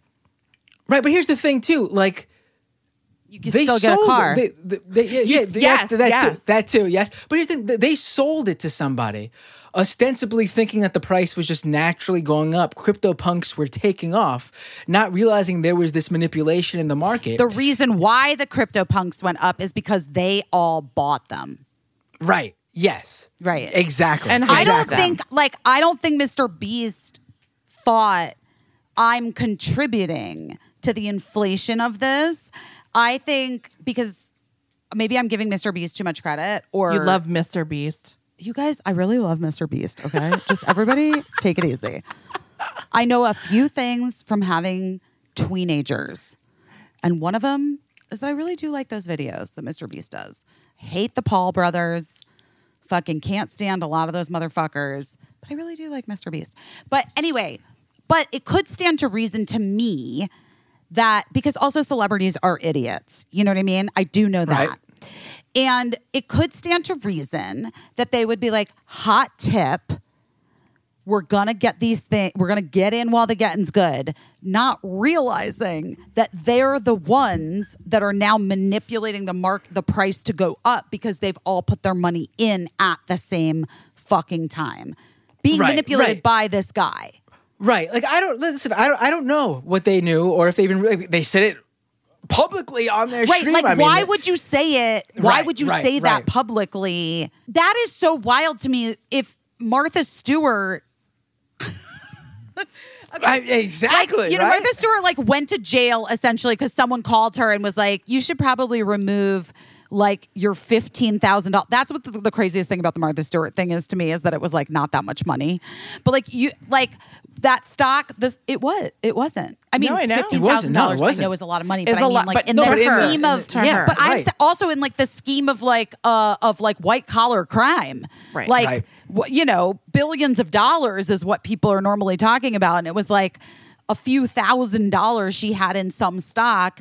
And someone with an inside track called and was like, you should pull your money out because that's not going to pass the FDA approval. So she pulled her money out and then got slammed, right? So Right. these guys getting this tip from Gary Vee is almost, I mean, the inverse of it, kind of. Right. Right. Yeah, sort of. Like here's the thing though, like when, when they when they come out and say this stuff, they've already sold off their CryptoPunks or whatever. So like, you know, by the time their fans get this information, it's like, wait a minute, like, what if I bought into it because I saw the price rising, not knowing it was rising because you guys were working behind the scenes to all manipulate this. and I see after it's, you know, as it's rising, I go, oh, look, Mr. Beast bought eight CryptoPunks. I'm going to get a CryptoPunk too. And then I buy in way more than what uh, Mr. Beast bought in for. And then he's selling off, basically cashing in with my, the fans' money. And then you got all these people selling off their CryptoPunks to then go ahead and buy into Gary Vee's project. Is the price of CryptoPunk going up or down? I mean, I don't know, but it could have very well dropped based on the sell-off. That's how that's how, you know, all this stuff usually works. You know, when a bunch of whales who are essentially people who would own the most of, let's say, you know, the majority of like Bitcoin or Ether or an NFT project, when a bunch of them sell off, that usually tanks the value of it because it essentially takes that liquidity out of the market there and no one's in its place to spend that money it's it's it's amazing that this stuff happens. Here's another great example because you you met, we were talking before about um, who bought Jimmy Fallon's Bored Ape. We don't know that right now, but we do know who bought Justin Bieber's Bored Ape, and it wasn't Justin Bieber. You might have heard recently; it was all over the you know everywhere online that Justin Bieber got into Bored Apes. He bought a he invested in a Bored Ape. What really happened was he Ju- Justin Bieber basically co-founded this uh, this clothing company with somebody, and the co-founder of that clothing company raised this money based on you know the, the actual business, and all of a sudden sends about half the money they raised to Justin Bieber's wallet for him to then in turn spend I think it was about two million dollars on this bored ape. And Justin Did he Bieber's, say? Did he say that he bought it because it looked like him? I don't know actually. Oh, I think he did because it was like it was like a sad, like it was an ape with tears in his eyes, and just he was like Right. feeling the mood or something like that. I can't. I cannot. I cannot. But but W- but here's the thing: it gets even it gets even more egregious. Maybe that's the word of the podcast. This episode, you know, egregious. So basically, why did he do this? Why, why? What's the point of spending this money that you guys fundraised, uh, sending it to Bieber so he can buy this bored ape? Well, the point was Justin Bieber's clothing co-founder also has his own NFT project. And on the same day that Justin Bieber bought that bored ape for way more than the the bored ape already has a ridiculous value, Justin Bieber spent even more than the ridiculous value of a bored ape for his bored ape. Um, so the to get all this press. And why did he get all this? Why did they want to get all this press? The same day, Justin Bieber also bought all these NFTs from his buddy's NFT project and then made one of those NFTs from his buddy's project his profile image. I mean, this whole thing about making it all their profile image is highly disturbing and also cringy to me. Mostly, cr- honestly, Matt, mostly cringy. Yeah. So, Matt, let me ask you this. What do you Sure. think is going to happen?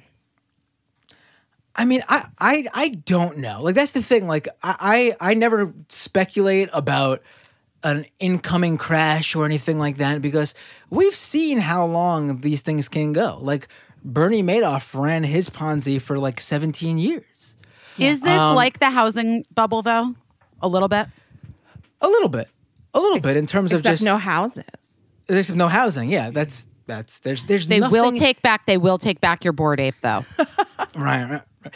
Well, that that's that's another thing that I, I haven't mentioned yet. Like these images live on a URL, and the NFT, the token that you purchase on the blockchain, like your proof of purchase, your receipt, points to that URL. If that URL goes down, though, the NFT, the token, no longer points to the image because the image isn't there anymore. Like Right. this this whole thing is built on such a pile of bullshit. I mean, it's it's just stunning to see people spend money on this. And here's the thing, like I know the people who are spending money right now for the most part on these NFT projects. Like if you're spending if you're buying a bored ape, you already got money to waste in my opinion. But it's the proliferation of this stuff in trying to make it seem mainstream. Like I don't care, like you said, Jimmy Fallon and Paris Hilton got money to waste. I don't care that they bought bored apes. What bothers me is they're going on the Tonight Show and promoting Right. it to everyday people. I mean, they're essentially scamming their fans.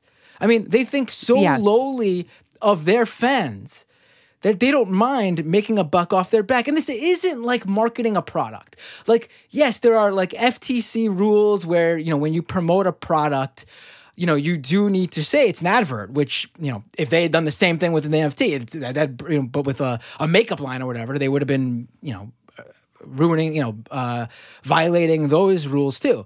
But um, with those natural like uh, those previous like the traditional way you would market a product or service. You get something in return. If you don't like it if it ends up being a, a load of bullshit you can get a refund. You can bring back to the store. Whatever you need to do. There, there's nothing here like that. This is an investment that's being promoted without any of the oversight, without any of the warning that this is essentially, we're essentially giving you financial advice without following any of the rules of fin- of giving someone financial advice. I mean, you should not be getting into this stuff because Jimmy Fallon or Paris Hilton told you to. You should be getting into Or- this stuff at all, in, on my, Right. in my opinion. This, I mean, my opinion is with is the same as your opinion, especially now after listening to your first two episodes of your podcast. So I do feel like I'm an expert now, but um, but I, I, I guess for me, here's here's the part that's like a little bit tricky, right, Matt, and I think is interesting and worth discussing. That first of all, we like it's whatever. Capitalism is as it is. But Right. and part of living and trying to survive in the arts is that you have to make certain concessions. If you want to be on a television show, you have to understand that it's probable that during your television show an ad may run for a product that maybe you don't agree with the ethos of the brand or whatever but like those are the breaks. Like you want to you want to be in this creative endeavor. You want to make money doing it in a commercial way. Like you have to make those uh oh my god what's the word casey My Concessions. Concessions? concessions thank you also matt did you say it at the same time we did, yes. Guys, thank you so much for being there for me. Both of you. But anyway, you have to make those concessions, right? And like as sort of the internet has expanded in the way that it has and um certainly social media has. There have been all of these other ways to monetize ourselves as commodities, right?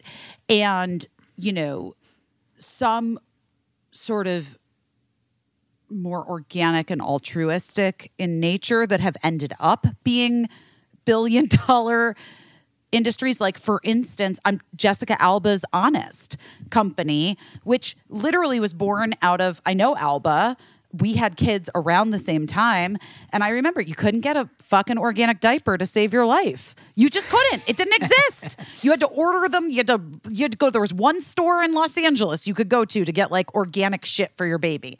And she saw this thing this opportunity found a business person to partner with and started this corporation.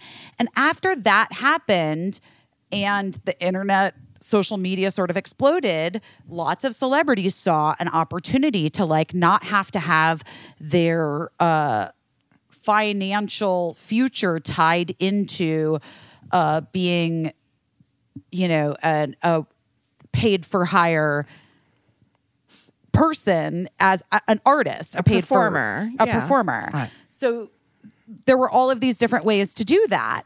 And this seems to me to be coming along at like sort of like a peak and like the worst possible moment of everybody's like vulnerabilities, especially people in this country who've really struggled for the last two years. Right. And along comes this like get rich quick scheme to people who've already made more money than they probably should have doing something pretty dumb. I'm sorry, it's just true. What we do. I'm talking about actors, guys. right. It's just FYI. You know what I mean? and and they're now like trying to sell this thing off to the fans that love them and the people that follow them and think like, oh, these are incredible people who are like business people and like know about this shit. And maybe I should also get into this thing because this is probably going to be the future. If this person says this is the future, they were right about polka dot scarves. So maybe they're right about this. Right.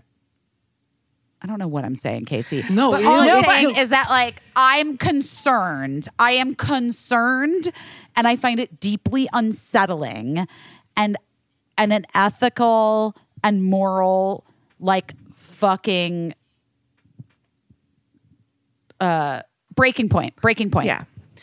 Breaking no, you're point. exactly you're exactly on point here. I mean, the idea that you know, like like you said, eh, all different celebrities, whatever they they all monetize themselves. They build a brand, whatever. They sell. Again, we go back in the system we live in. You know, we we could go beyond that and talk about how capitalism sucks or whatever. But in the system we live in, when we buy a product or a service and we get what we bought in return, that's the end of transaction. I pay for a product, I get the product, everyone goes home happy.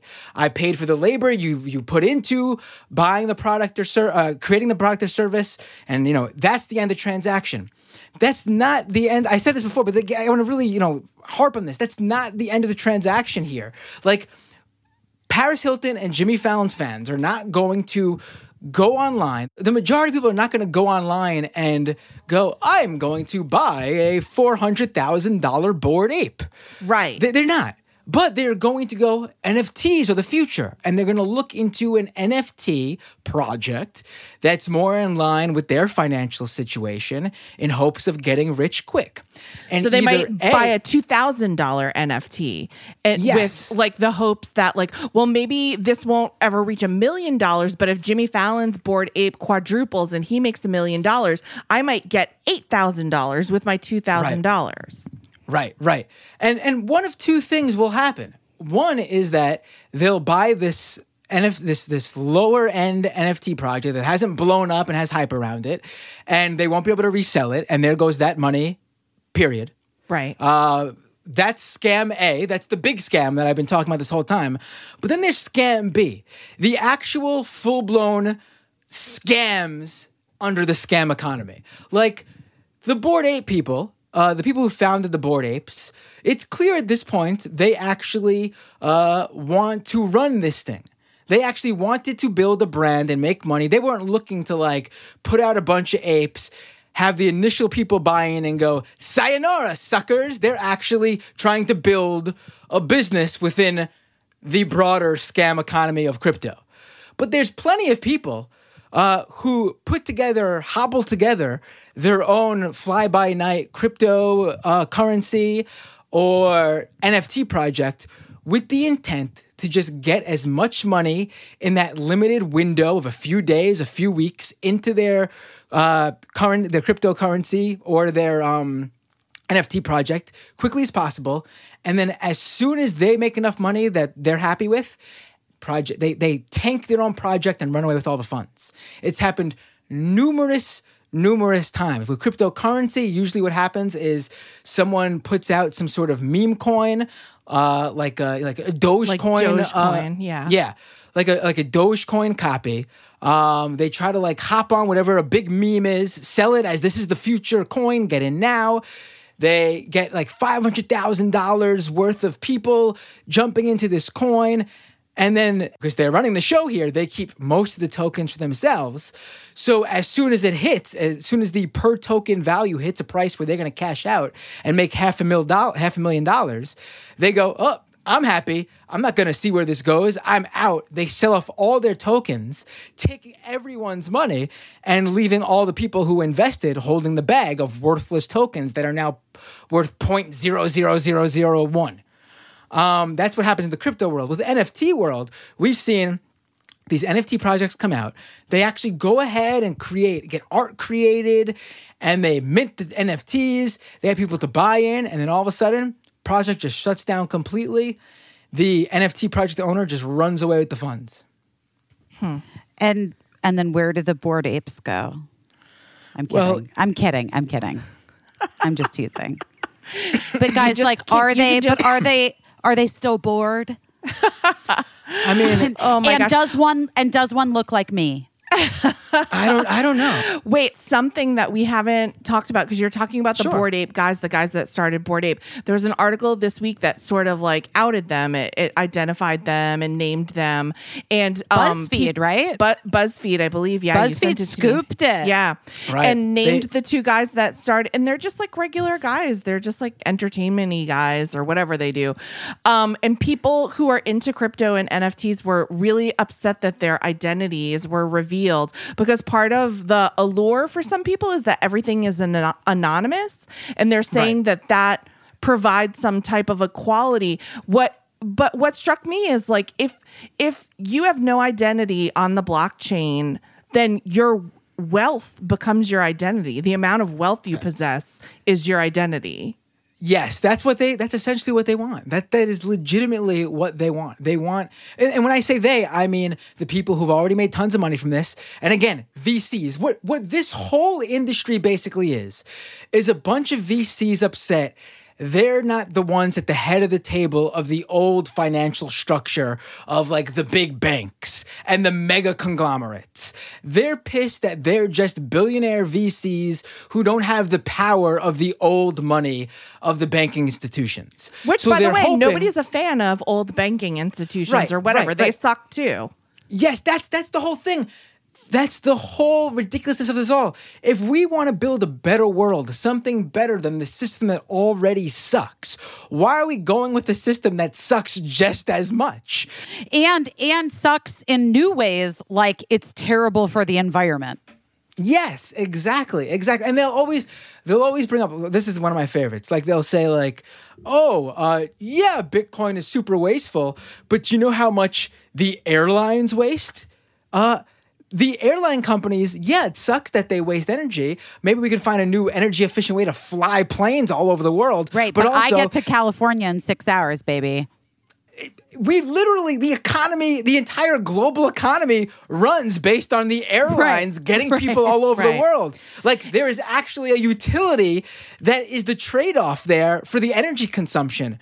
And if you actually add up the amount of like if like Bitcoin was trading at the same level of like the amount of airlines going like flying every day, it's like Bitcoin actually ends up being more. The reason Bitcoin isn't worse is because not enough people are using it. Like we're Right. at we're at like Right. just the few amount of people who use it, they are using up so much energy that we're even able to compare the amount of energy they use to literal industries that run countries. Right. It's it's unbelievable. Like it's just just a, a, a ridiculous point for them to make. And I do want to say, in in absolute fairness, I Matt, you can tell me this is a bad idea. I thought it was a great idea. I said to Busy that my idea is if we're really trying to like lift people out of poverty and do all these things, why don't people that have massive crushing medical debt, massive student loans, each make a digital art And then Jimmy Fallon can be like, How much do you owe on your medical debt? $350,000. I'll buy your digital art for $350,000. You sign this thing saying you'll never make another piece of digital art again and your debt's wiped out. So I was like, That's, you know. So, in Right. fairness, I do want to say somebody who listens to the podcast sent me something that there is some NFT group that is relieving medical debt with their proceeds. So, people who are making money are using it to relieve medical debt, and that's great. You know, that's a good intent. I'm sure, as you you made an analogy to Lululemon earlier, people did good things with the money that they made from Right. Lululemon. I'm sure, but the bottom did fall out eventually, and someone had to pay. Well, well the, the charity aspect of this is uh, it's another scam in and of itself, honestly. Um, there are a lot of these fly by night cryptocurrencies that I mentioned. They're usually called altcoins or meme coins or shit coins because that's how much they're actually worth. Um, a lot of them use the charity aspect to market their coin. They'll say like, you know, all twenty percent of our proceeds, ten percent of our proceeds. Well, number one, why why is crypto necessary to give to this charity? It's not. You could just go and donate to the charities in and of itself. But then also, the money going to these charities that the owner of this crypto is so generously, uh, you know, the, the owners or whoever runs the, the, the foundation, however this particular currency using the charity angle runs, they are giving this 20% whatever to the charity. But where's this money coming from?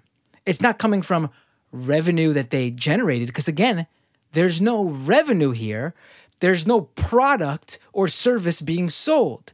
They are taking everyday average people who are investing money in this, they're taking their money that they're investing, hoping you will make this coin or project a success. And you're saying you're taking money out of that market and giving it to a charity, all to pump up your own project. Like every charity coin I've ever seen, any charity aspect of crypto I've ever seen, has either failed because again you're taking money out of this project that badly needs this money for that investment to go up, or just an outright scam that they basically use the charity angle to convince people, hey, feel good and make money. Right. But you, you can't, you can't, you really can't do both. It's just not Right. possible. That's kind of what Melania Trump did, right? She minted some NFT and was like a portion of the proceeds are going to go to children's charity. Am I correct? Right, right, right, right. And then I'm like, Yeah, what? I mean- what portion though, Melania? Right, Tell- right. I mean, and, and we all know that the, the Trump family, they're very giving and everything they do in life, they make sure that I was gonna say, who- was it like be better? Is it a part? Is be best? No, it's her that- eyes. did I think she- it's I think it's donate it called like the- Melania's eyes or something. yeah, it was, it was, it was terrifying. fantastic art, the best, the, the greatest NFT you've ever seen. You got a great deal, you got a great deal on it. So what do we do? Okay, so okay, so I have two questions for you, Matt. Number one, is life all about money? That's and number two, what do we do about all this? Like all this Right. fucking bullshit and like people like up in our grills about NFTs and investing in crypto and like talking about Right. What do we do? Right. I mean, I, I never thought I'd say this, but the gamers, the gaming community, has it exactly right on how we handle these NFT promoters. The, the the gaming world, the the the and when I say gaming world, I mean people who buy video games hate this shit because they already get nickel and dimed on microtransactions in games. You know, you, you buy a video game, you get to go home and play it. You already spent 60 bucks or whatever on a video game. Then all of a sudden, a gaming developer releases a, a new character pack that you got to spend an extra $10, $20 for. They hate that shit. So they definitely don't want to see a new way to get nickel and dime. So they hate NFTs. So basically, anytime an NFT, uh, excuse me, a gaming developer brings up the idea of, hey, we're gonna, uh, in, uh, we're gonna, uh, you know, uh, institute NFTs in our development process and start selling NFTs to our games, they immediately hordes of gamers just over overrun these uh, these companies like Twitter accounts and Facebook pages, anywhere where they could get in touch with these gaming developers and say, uh, don't you fucking dare. They uh, my favorite is that NFT actually stands for no fucking thanks. They say we're not going to buy your shit anymore. That's it. And 9 times out of 10, these gaming developers then come out a few days later and say we didn't think this through. We're going to hold this idea. We're not going to do it right now at the very least. Or if they don't, or, or we're dropping the, the idea altogether. And they have stopped so much of this shit just by saying, we don't fucking want this shit. We don't want every single thing we do to be commodified. We want to go home after working as, you know, as a cashier or behind, you know, in a kitchen. We want to go home and just enjoy playing video games because we want to enjoy doing it. We don't want to go home and go, oh, another thing to make money with. We got to hustle so we can make money with these video games. Because there's a lot of NF- uh, games, there's a lot of NFT games where basically you have to like literally pay money for every little portion of the game and get an NFT for everything. And if you don't have the money to get this thing, you can't play that part of the game or you can't have that character. And we're talking like like thousands of bucks here. Like there there are literally student loans that people who have a lot of the in-game like money they give student loans to people so then they could play this game Oh my God. and then they then have to pay them back with a percentage of their in-game earnings like do you realize how like it's bad enough that shit happens in the real world and now that's happening in something that's supposed to be a fun hobby too like it's ridiculous and so gamers have shut this down in many aspects. And we got to do this for everything. The music world and the you know, the, the Hollywood, anywhere where the NFTs want to get their claws in, we got to say, we don't want this shit and we won't buy your product Okay. if you commodify every aspect of it. Okay, so Matt, what you're saying is that we shouldn't try to sell NFTs to make a TV show. No. No. No. Okay. Got it. And Matt, you didn't answer my question. Is life all about money? I mean, it's it's. I would like it to not be. It shouldn't be. Me too. It really shouldn't be. It really shouldn't be. Um, sometimes you should just enjoy doing something without there being Matt? being a monetary angle to it. What do you enjoy doing? What do I enjoy? I enjoy podcasting with you guys. Thank you. But other than that, what do you enjoy doing? That's really sweet. But what do you what do you enjoy doing in your life? No, I mean literally. I, I do live streams and podcasts. I actually enjoy doing. It. I like talking to people. You know, I come from a background of of uh, you know of leftist politics, and uh, just have fun enjoying technology that's actually useful and provides some sort of utility and helps people and you know makes society more equal and equitable. Like the you know social media has its shitty aspects without a doubt, but the original promise of connecting people and every giving everyone a voice is still there. Like, yeah, Mark Zuckerberg sucks and Facebook has done The terrible shit. But at its core, the idea behind social media and social networks as a whole is still what it is. Like, I'm sitting here talking to you guys right now because you were able to reach out to me over Twitter, over a social media platform where we, we would never would have been able to have that sort of connection without that. At its core, that aspect of social media is still there. There mm-hmm. is no core aspect of any of what they're pushing as web 3 because social media is web 2 the old that's the old web they say. There's nothing at its core of web 3 that provides any utility whatsoever at all. Like it's just a way for you to put money into something in hopes you will sell it for profit to the next sucker who comes along. That's all it is. It's such a it's it's a bummer, but it's also good to know that my gut was right. Right. And you- also You don't even get shitty leggings. Um, but anyway, thank you so much. I can't wait to continue listening to your podcast, Thank Scam you. Economy, because it's hard enough, man. It's fucking hard enough without feeling like, wait, am I getting scammed right by this by this shit? Right. And should I be Right. investing in Ethereum? And then you feel like, oh shit, wait, is that what are we doing? What's anyone doing? And then Right. is money everything? And it's not. That's Right, I'm gonna say right. it's not. I mean, you could say the same thing about lottery tickets or gambling. I mean, that's that's It, the is- closest it that does this feel like gambling. it, it, it, it- like if, if that's how it was being presented, I'd, I'd probably be like, you know what? They're they're they're telling people exactly what it is. You're gambling with your money, and remember, the house usually wins, so you're you're likely going to lose. Right. But if you want to do this, if this is what you want to do. You know that's on you, but even you know even gambling is has regulations on it. Um, but you know that's not what they're trying to do here. They're trying to tell you that this is the future. This is the technological future. This is the financial future. This is going to be your life. Your identity is going to be connected to this. Everything you do, online and offline in some aspects, are going to be involved with crypto and NFTs and the blockchain and Web three. And and like, do we do we No. really bet everything? Here's what I'm gonna say. I'm gonna say that we need to like just say it's corny as fuck and it's probably a scam. And like, guys, we're too fucking smart for it. And also, if my 13 year old is like rolling their eyes and calling bullshit, then you know it's not the wave of the future. Right?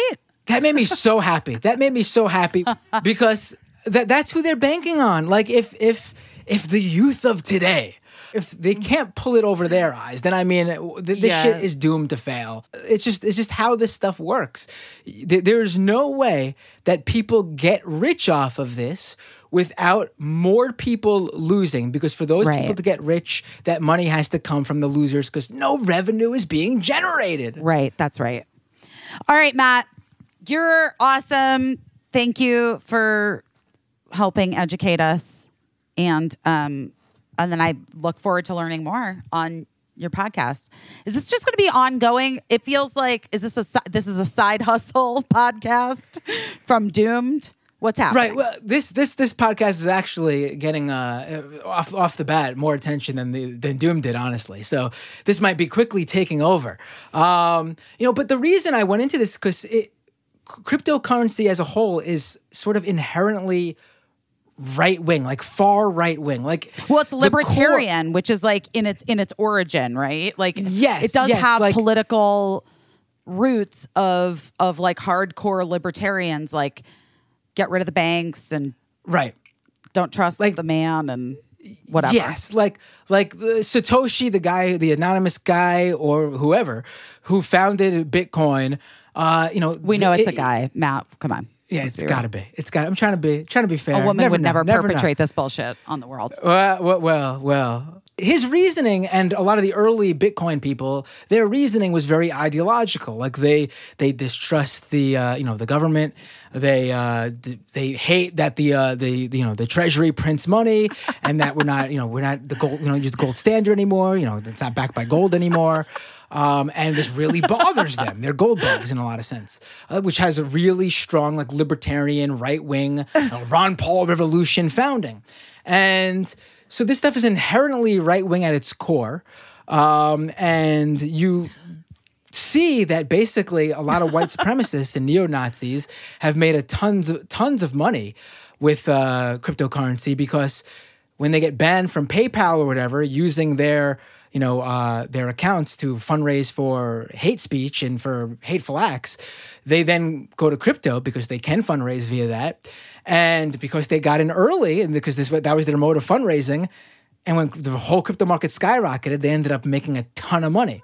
So basically, this it, it helped a lot of fascists uh, make a lot of money, and so you just see all this fun, all these crypto funds being used to basically fund white supremacist movements, and that's what my other podcast is about, Doomed. That like you just get into this stuff, like you just like, it's impossible to talk about you know right wing politics and not get into cryptocurrency. Um, so- and, and then I saw so many people were getting into it outside of the political realm in terms of just like this should be an investment. I'm going to put my money into this. This is this is my nest egg for my children's future. Oh boy, please don't do that. Uh, you know, the idea of decentralization is is a beautiful concept. That, that's what this is all about. There's no there's no centralized like there's not like you know, the government doesn't control any Right. of this. There's no big big. you know, It's all decentralized. You know that's what they they claim the people who hold most of the Bitcoin, the very rich and wealthy who hold most of the Bitcoin and other cryptos, they really do have a lot of power. Like this is not all that decentralized, quite honestly. But the idea that decentralization is a beautiful thing, sort of, you have to sort of hope that everyone is coming from that same level of trying to work together towards a Wow. better society. Like, like there were good things I saw that tried to be decentralized, like Occupy Wall Street in 2011. Like I was down there covering it, and they had great ideas and they created a great movement. A lot of those things got pulled into other social movements, but the core movement fizzled out because it was decentralized. And when you see that happens, it's because there's no one, there's no Right. group or organization who has the central authority to sort of take everything and funnel it into one direction that'll take it towards a, success, a successful route. Matt Binder, thank you so much. No, thank you. I mean, it's it's good to get this stuff out, and it's good to see a celebrity who's so anti crypto and NFTs. It's it's it's honestly heartwarming. We're back. Thank We're you, back. Matt Matt Binder, for joining us. Scam Economy is the is the podcast. And and sort of right before we got to it, we started talking about like gut feelings. And I've actually been thinking a lot about gut feelings lately and thinking a lot about what I mentioned that I feel like the whole anti-mask movement is based on like not wanting to feel stupid for two seconds and then mm-hmm. making yourself look so much more stupid by like ranting and raving against something that like if you just did it quietly, I don't think anyone would even care. Right. I don't think anyone would care if you didn't wear your mask. They just care if you like go to a school board meeting and threaten to to harm people or whatever, you know. Uh, if you try to start a fist fight in in Target because everyone's wearing a mask, that's when people care, you know. Um and I get it. Like people are, you know, people have all of their reasons that they feel like they're doing this, but I really just feel like for the most part it's just because people don't want to feel stupid. And and I get it cuz cuz we all feel stupid doing something new. But just talking about like your gut feelings and listening to your gut, like a lot of times we're spending so much time trying to like dismiss a thought that's like running through our mind, like to stop thinking something.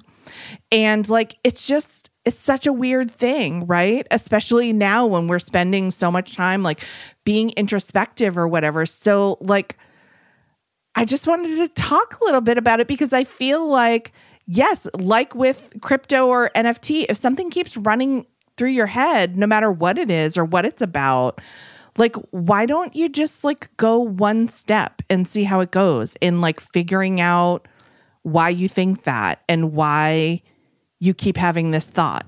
Well, do you want me to? Yes, I know the answer, but Well, what do you think the answer is? I think the answer is you're afraid to know the answer. I don't think that's necessarily true. What do you think? I think that people around you, one, people around others, People Are- around people. are very quick to dismiss and That's, this is true. very quick to justify other interpretations and very quick to uphold systems that are in place that go against a gut feeling. And so I think that, and especially as women, think especially women get taught from a very early age that your gut feeling is wrong, Yeah, that you're in, being in, hysterical. invalid, You're being paranoid. and you're on your period. Yes. Yeah, it's true. It's true. What's a gut feeling that you've had that was not like taken seriously and then true? Do you have any? I have a million. I'm sure you have a million. I think that I always have a gut feeling about like smaller things. Like I think I I think I really can tell when someone's lying to me and then it's a matter of whether or not I go with the lie or call them out. And like for the most part, I think I usually allow them to continue lying because I'm like, well, if that's what they want to do, you know, I'm like, and also if you're going to confront someone about lying and they're just going to say that they're not lying or whatever, like to what end you know? Um so so i'm sort of like okay i know this person's lying. I'm gonna act accordingly but i'm not really gonna like call them on their lie or whatever. Because here's the thing about liars. They're so great at it and they're gonna have some answer. People who are experienced liars are ha- hardly will ever have nothing to say when you call them on it. Will hardly will ever be like, "You're right, you got me," you know. So I think things like that, and just like you know, like that feeling that you get when you walk into a room and everyone stops talking and you know they were talking about you. You know what I mean? Like you just like It's a bad art friend. Fucking that was the crux of the bad art friend. Am I wrong? Yeah, I'm no, yeah, that's exactly that's exactly what it is. And it's like and every time people mm. will say, "Oh, it's not all about you. Stop the but it's just like you have that gut feeling and you know it. And like but also what are people supposed to say? Like, "Yes, we were talking about you. Sorry, we're all saying Well, no, they're talking shit. They can't. They can't. yeah, yeah, you know. So it's like as a parent, this is probably controversial. I have tried not to put my children in the position of lying about something. No, this is what every child psychologist says. By the way, just FYI. Oh, there you go. Okay. Because I just like I know what I know. You're not supposed to act ask children when you know the answer. Right. You're not supposed Right. to act, you're not supposed to try to trap them in a lie.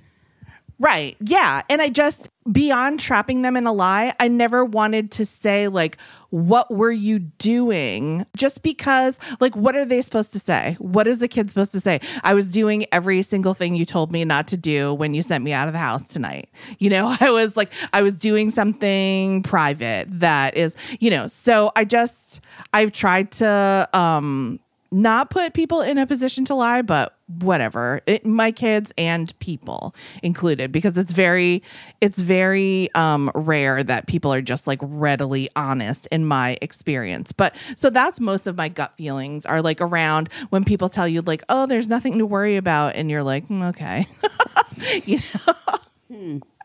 But like, here's what I want to like. This is interesting, actually.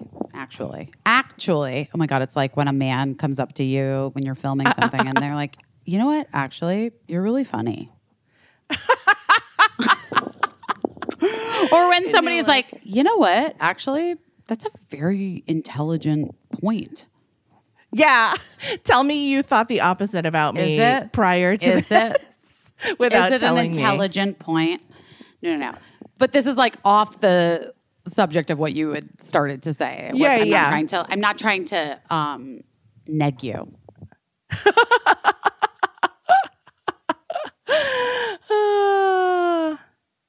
Oh, and now I forget my point. God damn it. My brain doesn't work anymore, Caissie. I'm so tired. But uh, you just yeah, you need a little sleep. sleep. I need a little. I need like Yeah. a rest. Yeah. I need a- That's what you need. Wait, what is it? A vacation? Maybe this'll this'll be the year you learn your lesson, but I doubt it. I doubt it too. I doubt it too. is that your gut? Is that your gut? Because that's mine as well. My gut is that you my will gut is not that- learn that. I'm not going to lesson. learn it. I'm not going to learn it. I'm not. I'm just not going to learn it. But I think that like I think you're onto something. I think that the fear of looking or feeling stupid is what prevents so many people from asking questions from like just being honest in what their feelings about any particular thing are. Like they're they're so afraid that somebody's gonna be like, ha ha, you're dumb, like Ralph from fucking The Simpsons or something, whatever. That That's they're- Nelson Muntz. Oh Jesus fucking You got to correct me about hot dog on a stick, so now we're even. Nelson know Muntz what? is the ha ha ha guy from The Simpsons. Nelson. Ha ha. ha ha. Never did I've never done a voice on The Simpsons, Caissie. Never done a voice. You could I've never do- asked. Nels- You could do Nelson. Um, he's one of my favorite characters because it's such a simplification of something that people do all the time, and we're constantly trying to make each other feel fucking stupid for things. And Why? guys, I'm Why? guys particular. Can I tell you my most hated fucking thing when Hmm. some guy is like, "You've never seen Dune?" Like what? Like what? Like that's a huge crime to admit or you know what i mean? Like what do you mean you never saw all 900 star wars is? Like it's just it's so weird. And it's such a guy thing to do but i hate when women do it as well. I hate when anyone does it. Because it's just like like why do you want to make someone feel stupid or like like negligent for that for not having seen a movie it couldn't be more trivial. And also here's an opportunity to be like oh my god i'm jealous of you. I wish i could watch that movie for the first time. You should check it out sometime if you're into that kind of thing. That's like saying exactly the same thing in a way where you're just not being like a total twat. Do you want to hear some movies that I've never seen before? yes. I've never seen any of the Godfather movies, not one. You've never seen the Godfather movies? Not one. Not one motherfucker. Come at me. I've uh I've only seen you know this. You know this. I've only seen the first one where Robert Downey Jr. is a superhero. Iron Man? Iron Is that Iron Man? Iron I've only Man. seen Yeah, you got God, it. Thank God.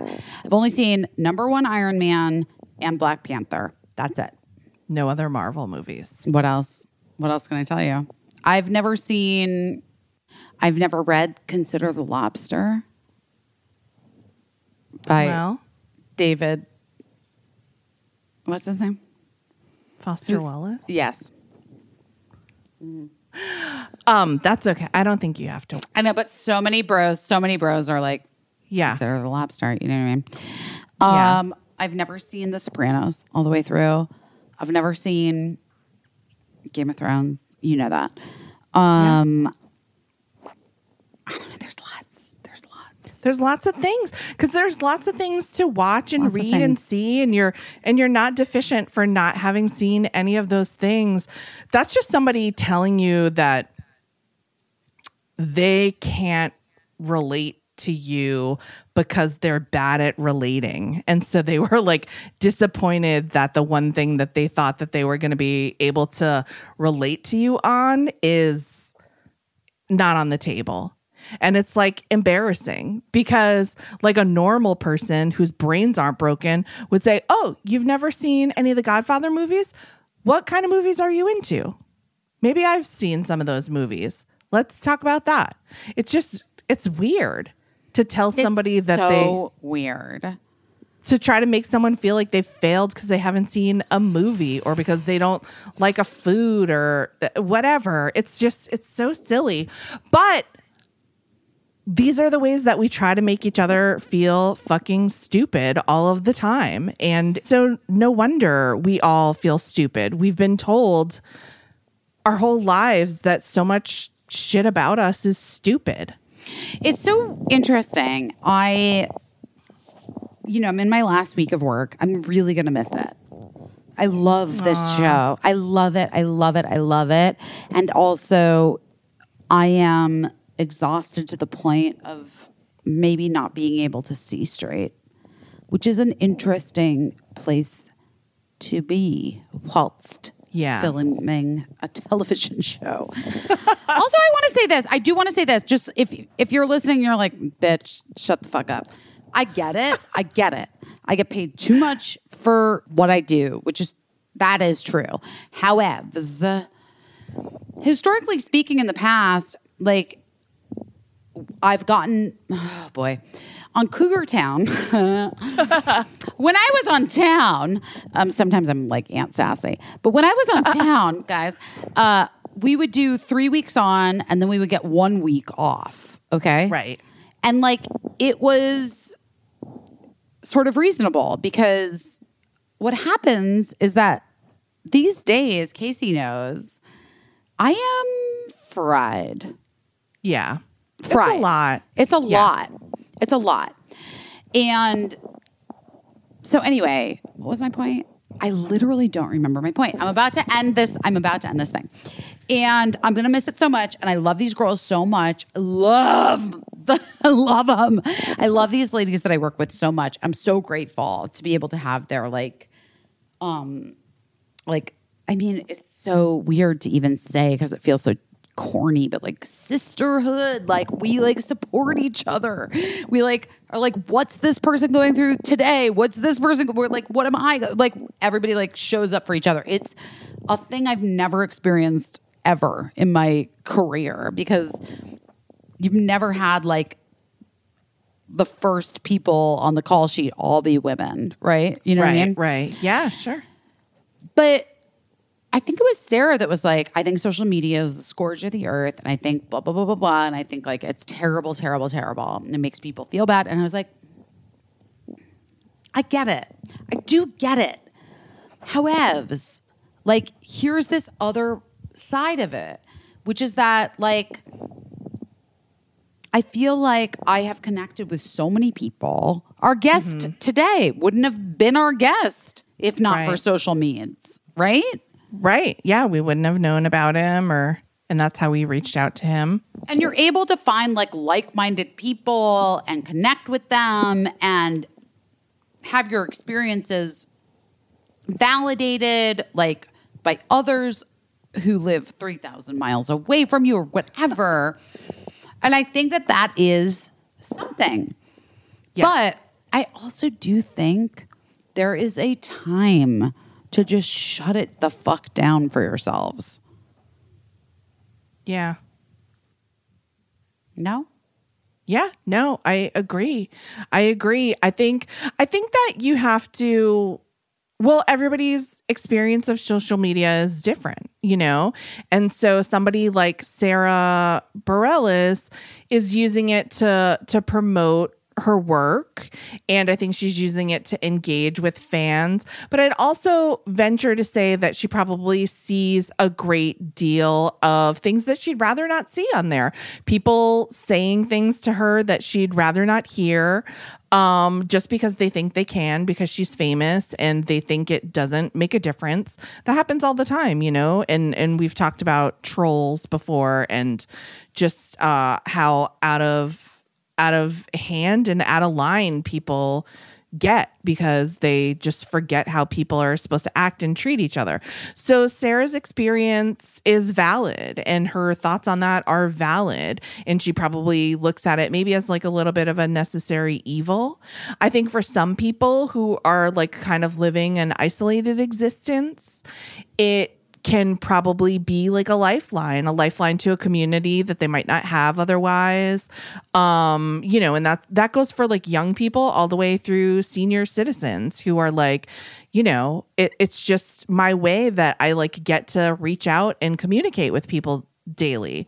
But then also by the same token, I think like for whatever reason, some people might be living a relatively isolated existence and they're living like a relatively isolated virtual existence for whatever reason they haven't been able to successfully form a community on social media or online. And so their experience is is really different too. And I have seen people that have like one or five followers being like, why am I even doing this? No one pays attention to this anyway. And like, I'm alone in life and I'm alone on here and I'm just like talking into the wind and, and this isn't helpful to me or it's not health.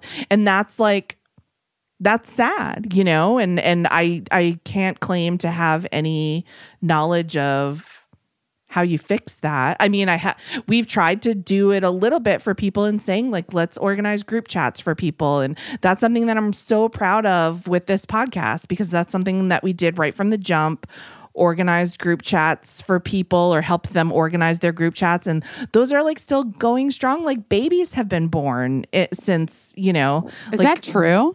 Yeah, people that are in Busy Phillips is doing her best group chats have like gone to meet the babies that have been born from other group chat members. And so that's really nice. Like that means a lot to me. And I I'm always the person that's like if someone's like that I know that doesn't have like a big platform is like what I really want is just to meet someone to like maybe go to dinner with once in a while. Like I'll totally put that on my Facebook and be like, here's my friend Earl.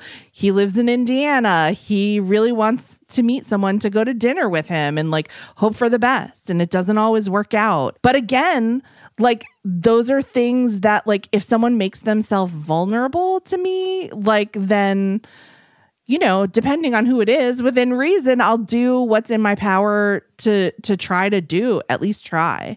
But I know it can be really messy and scary and it's really scary to join a dating website sometimes, but it's also really scary to be lonely. And so I just think that I don't know why everybody is feeling so lonely. I feel like people that are in big houses with big families are even feeling a little bit lonely at at least at times right now and I don't know why that is. Um but I would love to try to help people figure it out. I would love to try to hear why other people think that is. Do you feel lonely? Sometimes I do. Sometimes, like, my husband is at work and, like, my kids are living their lives. And, you know, and Eli has a job and he's busy with that. And I'm so grateful for that. And Lincoln's in school. And so sometimes, yeah, I'm just kind of like on my own, you know, just in my house or whatever. And I'm also like, well, this is a really good example. This is like our friend Paul F. Tompkins. Like when he was my friend when I first got texting. You know what I mean? And like I was so anxious around the etiquette of texting. Like and so he would like text me all the time. And then he would be like, You never text me first. And I'd be like, Well, I kind of feel like, who am I to just bust into your life with a text? You know what I mean? And he was like, It's not busting into my life. It's just like, just send me a fucking text, you know? And so he had to like educate me on the uh, idea that I wasn't a burden in our friendship and that like hearing from me would be a pleasure. And that if he was busy, he wouldn't text me back right away and it was no big deal. And if he could text me back right away, great then we're having like a great conversation and vice versa. He wouldn't expect me to text him back right away if i was busy. And like those are things that like i didn't even know. Those are social things that i didn't even know. I talk a lot about our friend ashley nicole black and how she teaches me to be a better friend all the time because when she's thinking about me she will mention it to me. Oh, I was thinking about you because, and it's nothing, it's never anything deep. Like, she's the it's so silly, but we have this thing about like scratching a lemon because one time she was trying to think of like ze- the the phrase for zesting a lemon, and she said I was scratching a lemon, and it made me laugh so hard that she said scratching a lemon, and so now either anytime either one of us zests a lemon, we text the other person I'm scratching a lemon right now and thinking of you, and like it's so silly but like I would not have known how to do that prior. I would not have known or I wouldn't have had the courage to like tell someone that I was thinking about them. So I think if I'm like that and if that's the way that my life went where I ended up being an adult who could tend to isolate and feel like I wasn't in a position to reach out to anyone or or to tell someone I was thinking about them or that I was lonely and to figure out how to solve my own loneliness sometimes, then I figure there's got to be there's got to be a lot of other people that feel that way. I would think. Do, you, ever think feel lonely? Is, oh yeah, all the time. But I'm like uh I'm like a horrifically like codependent human. Like I I like I'm like trying to like I'm trying to I don't know. well, I was I'm a very independent human. You know, like yeah, I yeah, yeah. don't. Same, same, same. You know, so No, no, I no, no, no, no. Same, same, same. I like to do a lot of things by myself, but then Same, same, sometimes same. I'm like, holy shit, I've been by myself for like so long and I haven't seen another soul and I've like isolated myself and that feels bad, you know? But I think so many people must feel that way. Yeah, because I, Caissie, I'm going to just say it. I think you solved the riddle of the dissatisfaction of this time of people.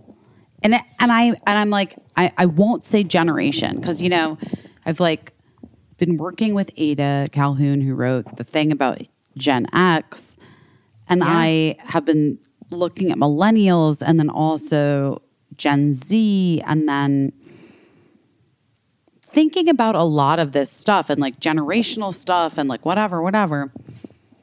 But it's so interesting because I think what you said last week in the emergency pod is actually the crux of the whole fucking thing, which is that no one, not Gina Linetti, my dog, I'm serious, not any person that I have ever met in my life wants to be an individualist.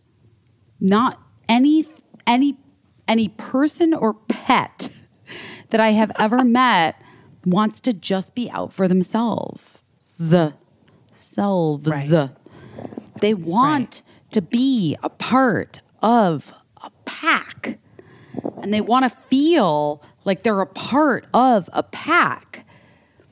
And the biggest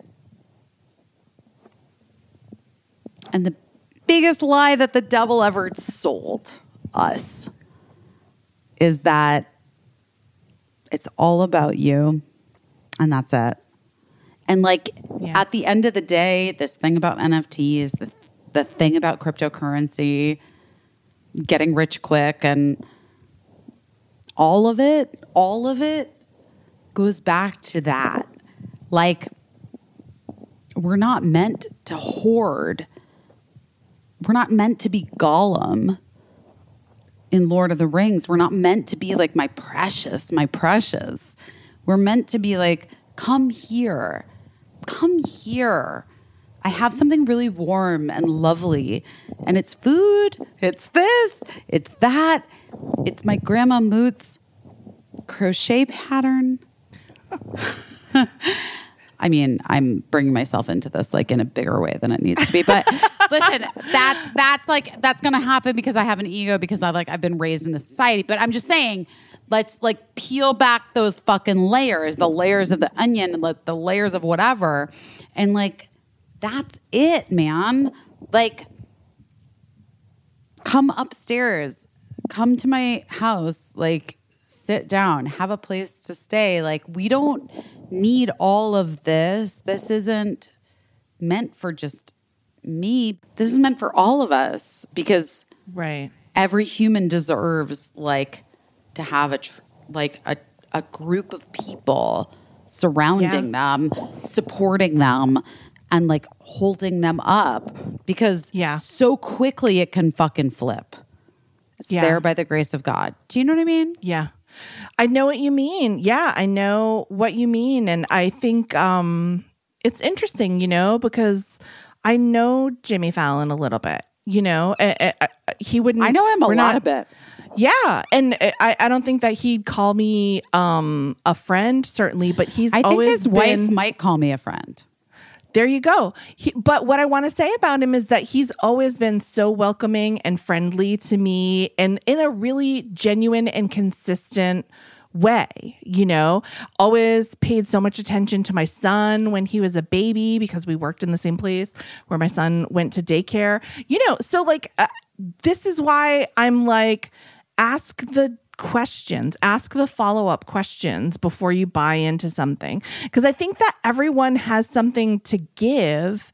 And I think that, you know, people want to gain things, obviously. Like, you know, you want to have a good life, you want to make a good living. I'm not going to.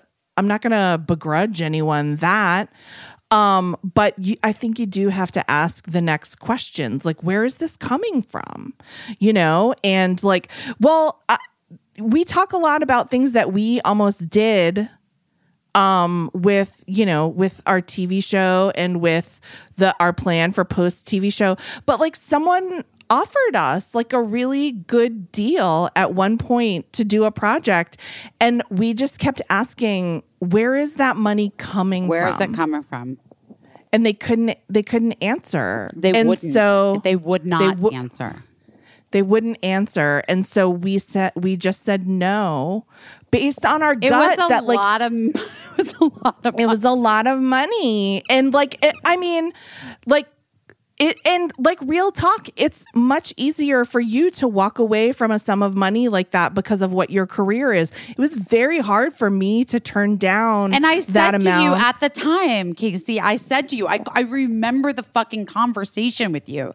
I called you and I was like, I know I have my Olay deal. I know I can get Right. money from doing these things with brands.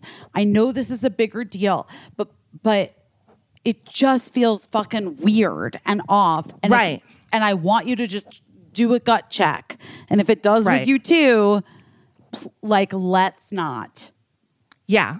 And so that, you know, and like, and it's one of those situations where, like, if they had been able to give me that money, like, the money is money, you know, but like, they couldn't answer where the, or they wouldn't answer where the money was answers. coming It was like the answers. If they had given us the answers that we were Right. asking for, Right.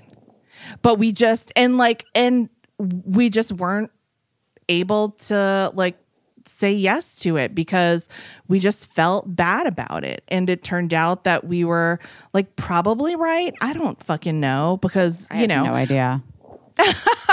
yeah, I don't know what happened with their business. It, I think it ultimately went on to be unsuccessful, which means that either that money didn't exist or like it came from, but I don't think everybody involved with it had bad intentions. I just think that they weren't asking the questions. I'm sure that some people did have bad intentions. And like, I'm sure people talk themselves into the idea that their intentions aren't bad all the time. I think people probably are like, you know, convincing themselves all the time that like they just have to say certain things to get everyone on board and that it's going to be a success you know down the down the line. But i just i think we all deserve honesty. And i think that people have to be honest with themselves and just ask the next question, even if you're scared of knowing the answer. Because if someone tells you the truth and you don't like it, then you're informed and you can walk away. If someone isn't honest with you, you can do a gut check on that, being able to say, like, I don't think you're being honest. And if someone doesn't answer at all, that is an answer, you know? So just. Okay. So wait. So okay.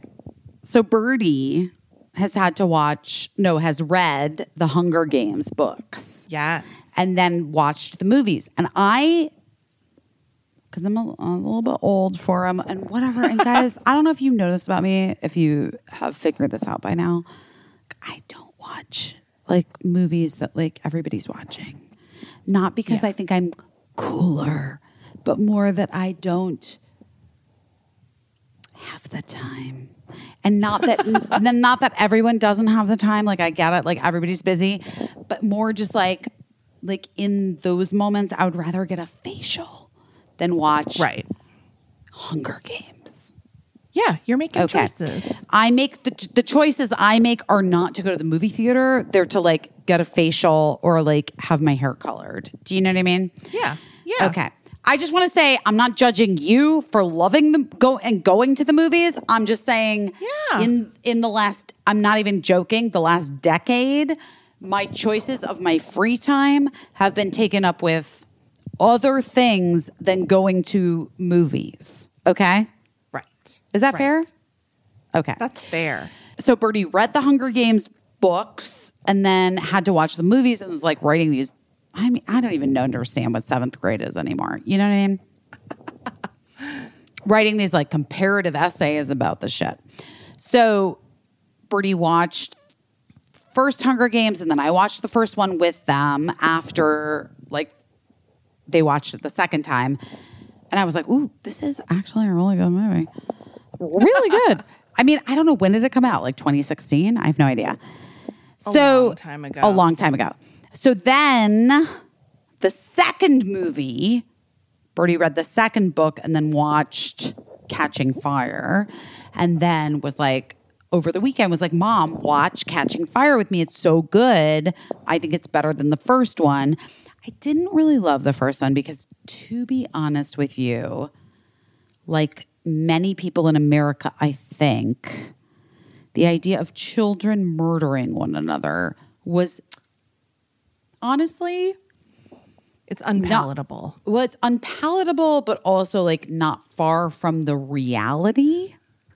I'm not kidding. yeah. I'm not kidding. Yeah. And therefore, too upsetting for me to watch. Like Birdie was like, You're Right. more upset about this than me. And I was like, Yes, I am. Because I'm a fucking 42 year old woman who has now watched since my sophomore year of college, which was Columbine, till now, and nothing changes. So, Right. yeah, Bird, I do find this to be unpalatable as a movie. So, anyway, Birdie was like, the second Hunger Games movie isn't kids killing each other.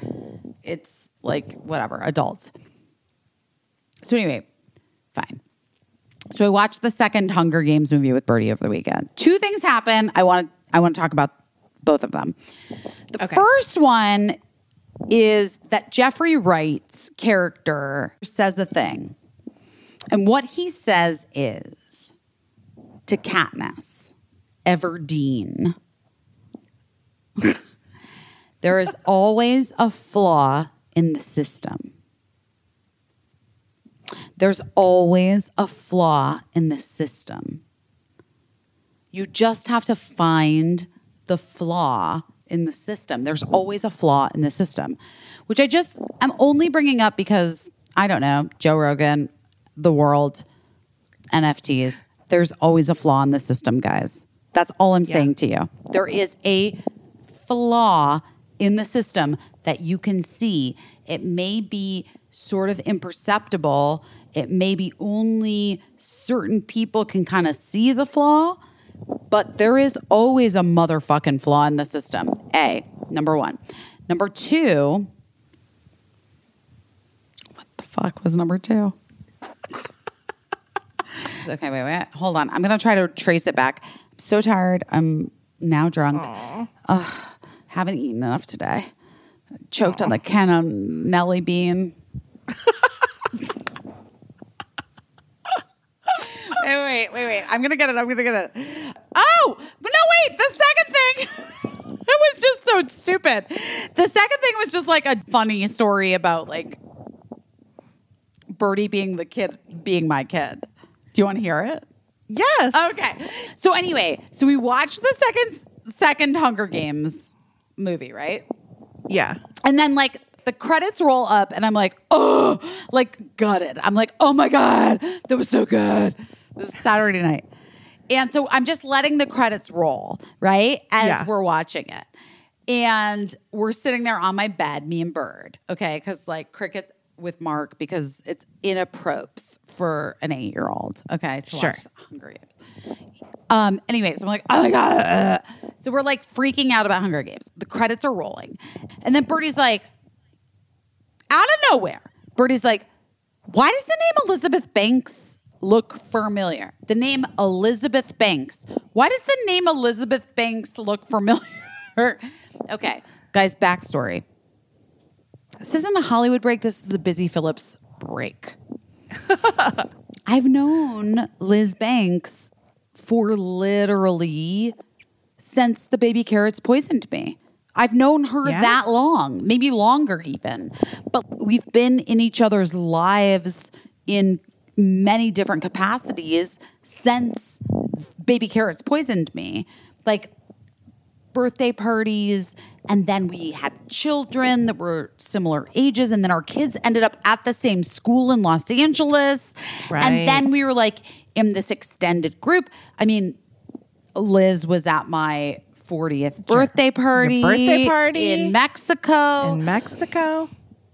oh when our talk show started Liz was one of the only like people in my peer group that sent me an email that day you remember Aw, saying like so nice. congratulations and I'm like so excited Yeah. to watch. Okay, anyway. Liz has like been around. I've known Liz yeah, for a you've, million you've years. honored her at. We've talked about it on the Oh podcast. yeah, You've right. Honored her. I did. I honored her at that Where we thing m- because made I've, fun of I've the known, guy. Yes, sure. I've known Liz forever. She's known me forever. And she's known Birdie since Birdie was born. Like Right. I've known her kids. So anyway, Birdie goes. So this is this is what I'm saying to you. How fucking weird it must be to be my child sometimes. Yeah. Wait, Yeah. by the way, also, when Charlie's when Liz directed Charlie's Angels, Yeah. she emailed me and was like, "Hey, like really like the demo is like your kid's age, like Birdie's age, not Cricket, Yeah. but like Birdie's age. Will you come to this if I do like a little um like test screening type deal, will you Yeah. bring Birdie and maybe some of their friends and come?" Like, sure. We came and then like saw it again. I mean, I'm repeating myself multiple times. We've been friends for a long time. I'm just Yeah. trying to explain to you guys that like this isn't an actor that I like kind of know. Yeah. You haven't just run into her. Right. Like at some parties. Because there are those people too. Yes. But Banks is like we're on the board together at the repro reproductive rights thing. Like been to my house, swam in my pool, we've gone to their house, whatever. So anyway, credits are scrolling. And Birdie's like, Yeah. why is the name Elizabeth Banks familiar to me? And all of a sudden I was like, oh, wait, Birdie, do you not know who Effie Trinket is? And Birdie's like, who's Effie Trinket? And I was like, Liz, my friend Liz, Liz, Liz, ba- Liz Banks, Magnus's mom, and Birdie's face and their brain broke. And I watched it happen in real time. And Birdie was like, Liz is Elizabeth Banks? And I was like, yeah, dude. Our friend Liz is the is the actor Elizabeth Banks. And Birdie goes, I thought that lady was just a director. she thought she was oh. she was like, I thought that lady was just a director who just directed movies, Charlie's Angels. I didn't oh know she God. was Elizabeth Banks, the actor who was in, and Birdie, and then Birdie's like, who was in Lego?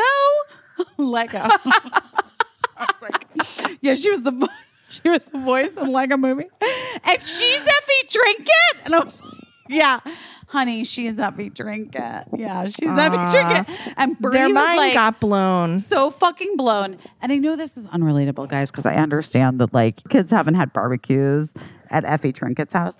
But I'm just saying it was so cute and so sweet and like so funny. Is this unrelatable? Do we should we cut this all out? No, I think it's very cute and funny. My kids were, you know, my kids knew Mr. Rogers. What are you gonna do? I mean, you know, You guys, you can't see because it's a podcast. My eyebrows raised so high just now. it's a, it's a, it's, it's not. I wouldn't say it's like a perk Mm-hmm. of the business. It's just a fact of the business. Sometimes you know Liz Banks. Sometimes you know Mr. Rogers. Okay. So anyway, anyway, it was so cute. And then Birdie was like, That's adorable. starstruck, like in our Yeah, sure. weird fucking apartment, like starstruck, and was like, "Oh my god, that's Liz! I know her. She knows me. Oh my god, I know Effie Trinket." Because like all things, Uh, like Birdie got so into Hunger Games and is so in like is so Team Peeta. And also, I want to say this. I would just like to say this. And guys, I know I'm drunk now because I've had zero zero food aside from the cannellini bean that I choked on earlier, and yes. three turkey roll ups. What's a turkey roll up? You might ask. A turkey roll up. A turkey roll up is turkey wrapped around cheese and lettuce and avocado that I then dip in mustard because sets don't carry gluten free bread. That Anyway, is- That's all I'm think saying. Hollywood's so cushy, but no, Not no New York, gluten free bread. Not in New York. babe. anyway, point being, the point being, That's really cute. Birdie was so cute about it. Also, Birdie's being cute about everything. Mm, interesting. No, I mean, just like I love them so much right now. Do you ever do you do that? Do you go through these phases with your kids where you're like, I'm so in love with my kid right now. I can't take it. Oh my gosh, of course, of course. And I've also gone through phases where I'm like constantly giving them the finger behind their back. Oh, So, also uh, Birdie was such an asshole to me like three days ago that I do, I do get that. Like I was like, Birdie, I'm exhausted. Please, like, give me a fucking break. I cannot watch one more episode of Scum again for the fourth time. Please. Yeah. Yeah. But but Birdie is being really cute. And we just like, you know, well, also Caissie, because because you know, because your kids are actually very much older than my kids. Yeah. But like, and maybe people listening understand too, like, if you have a kid that has gone through a really, really tough moment in their life, yeah. and then you like come out on the other side and Yeah. you feel the sort of release of that tension and you see you see it in them. You see like the light and like Yeah. all the stuff the stuff coming back. Yeah. it's there's nothing like it on earth. And Yeah. i do want to say this. I do i really want to say this. I want to just say this because i don't know who needs to hear this. Somebody does. If you're in the darkest darkest part right now with your kid stay the course. Follow your gut. Follow your gut. Follow your gut. Stay the course. Yeah, that is the hope. Keep asking questions, keep reaching. That's a perfect example of something where you might shut yourself down and not reach out and not ask questions and not ask people what their thoughts are, but it's a perfect example of where you need somebody. Can I tell you something really weird? What? So I was looking at pictures as I'm wont Mm-hmm. to do, as I am wont to do. And I realized that Birdie and I are flying overseas to Europe on the exact same day that we did in 2020.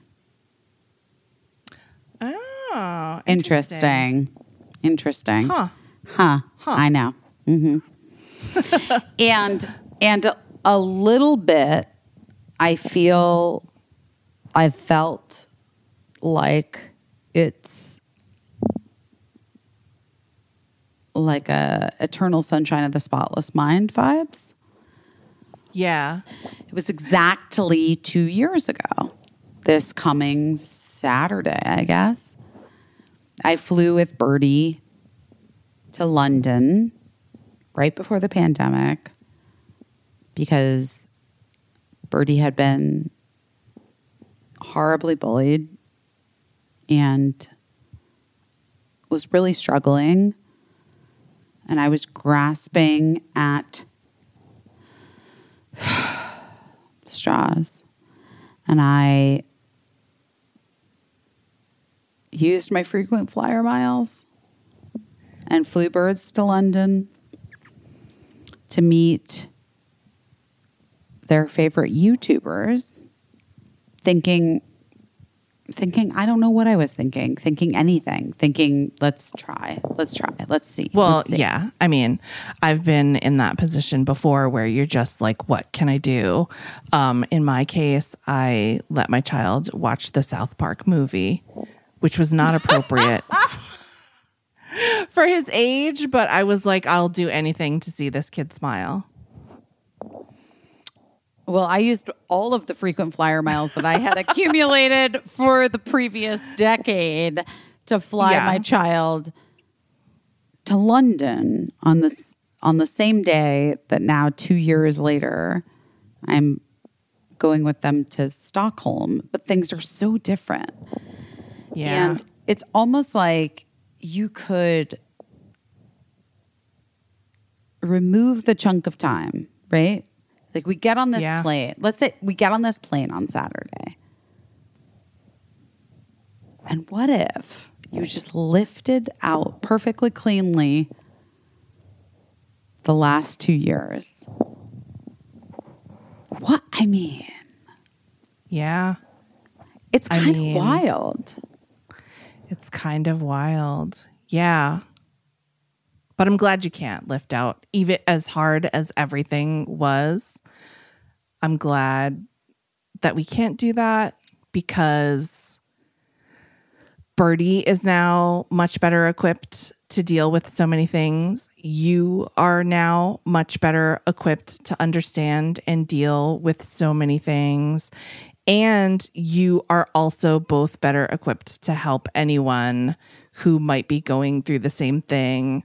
You can be now the thing that you wish existed when you were going through all of this. You you probably wished that you knew someone that had been through the same thing and that you could talk to. And now you can be that for someone else if the situation should arise. And i know that makes a huge difference to someone that might need it you know? I know that it does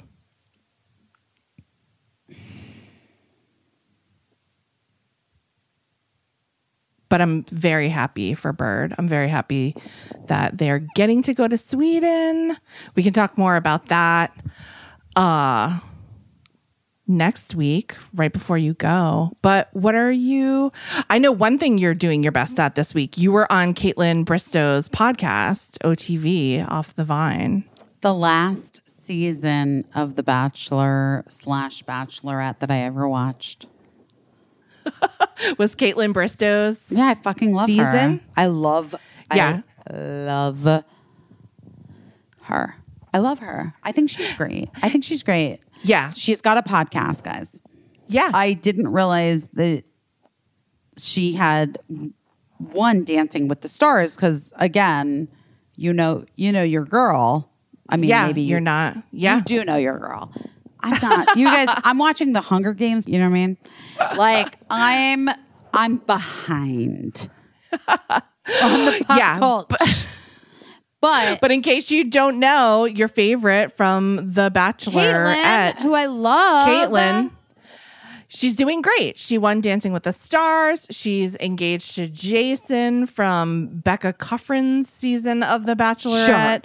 But Uh, also, she, has a great podcast, and I love Yeah. her podcast, and I've been listening to it. And she likes And it's wine called- like me. Off yeah, the it's vine. called Off the Vine. And you were on it. Did you have fun? I loved it. I loved it. She's so sweet. I love her. I bet a bunch of you already knew about this podcast, by the way, because I think it's been on since like 2017. But I can't wait to hear your episode.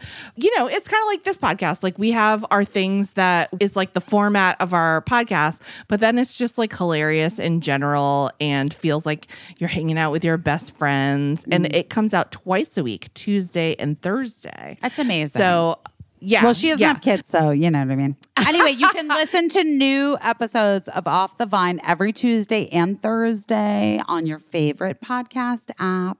and I'm assuming your episode's going to come out on a Tuesday because you uh, were a celebrity guest. So 100%. look out for everybody. Look out for busy on Kaitlyn Bristowe's podcast. Mm-hmm. But what are you doing your best at this week?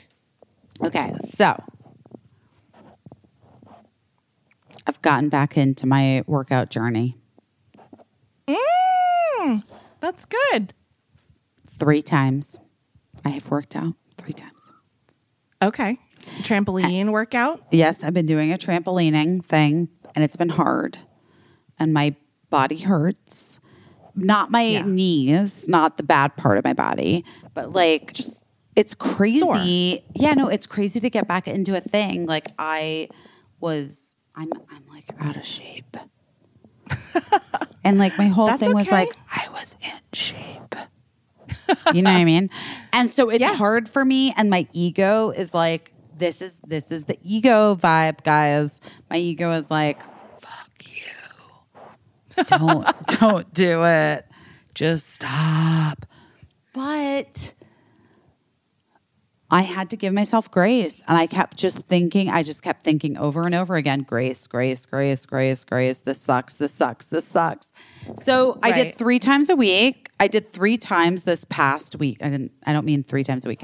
I did three times this past week, which considering like my work schedule and everything felt like a win Yeah.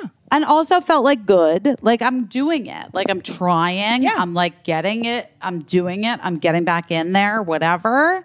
It's becoming a part of my like uh muscle memory, blah blah blah. Yeah.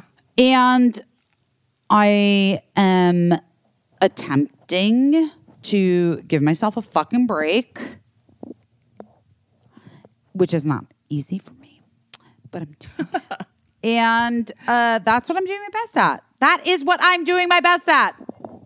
I think that's great. I think that, well, that's the whole point with working out, right? Is that like you want to do it to the point where you feel good.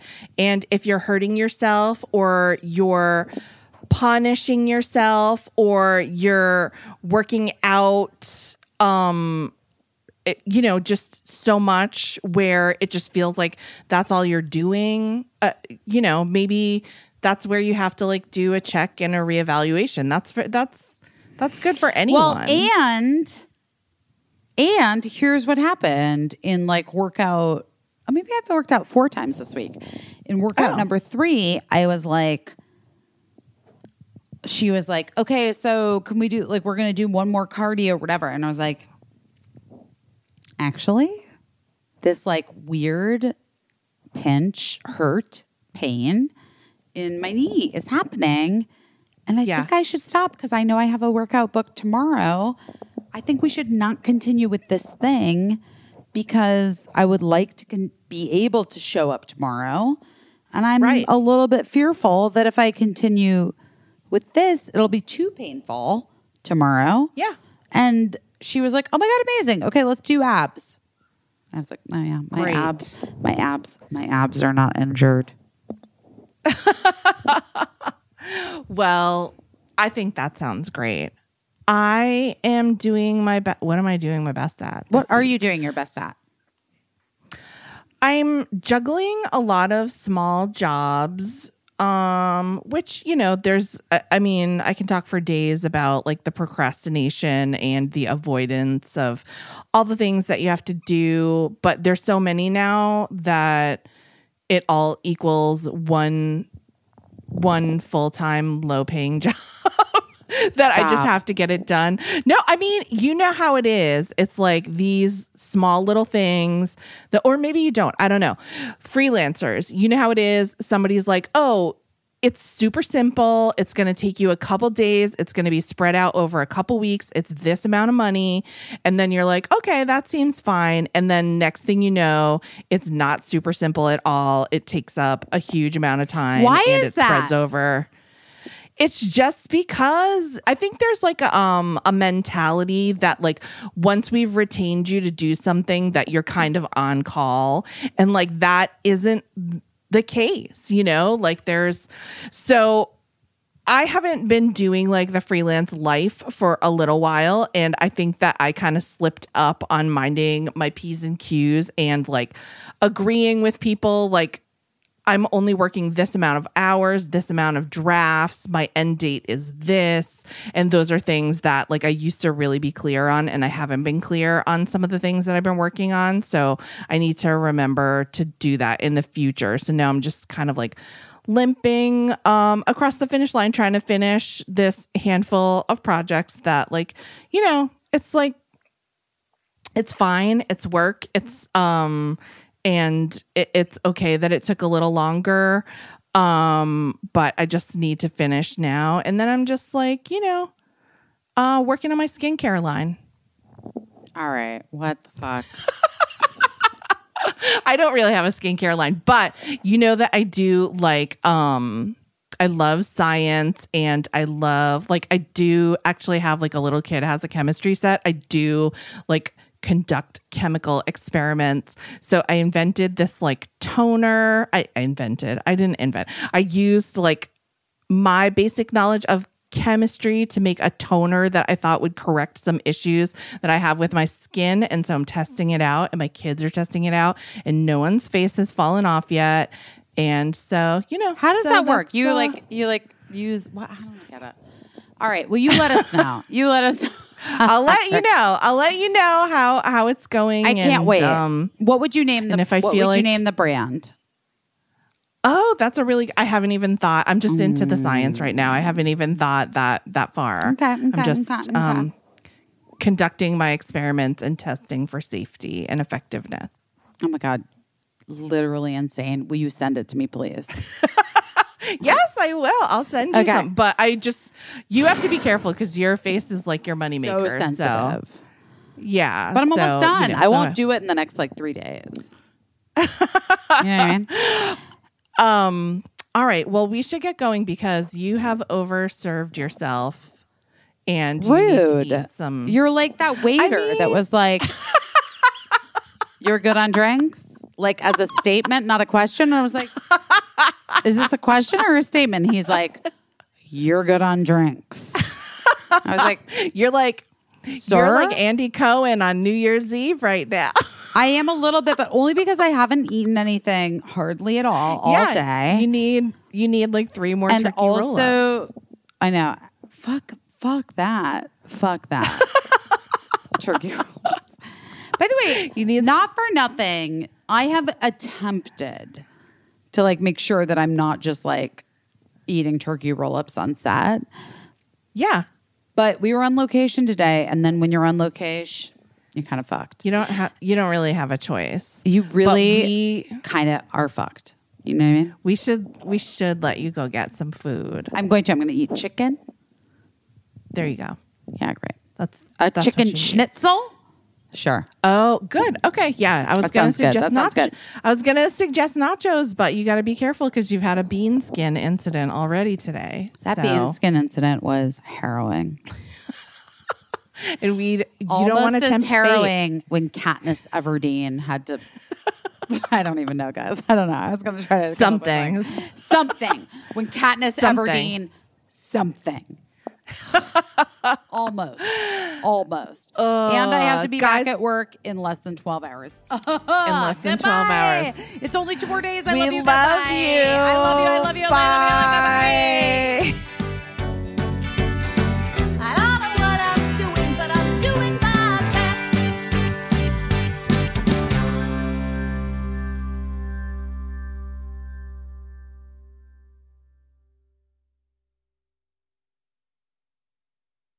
Oh no.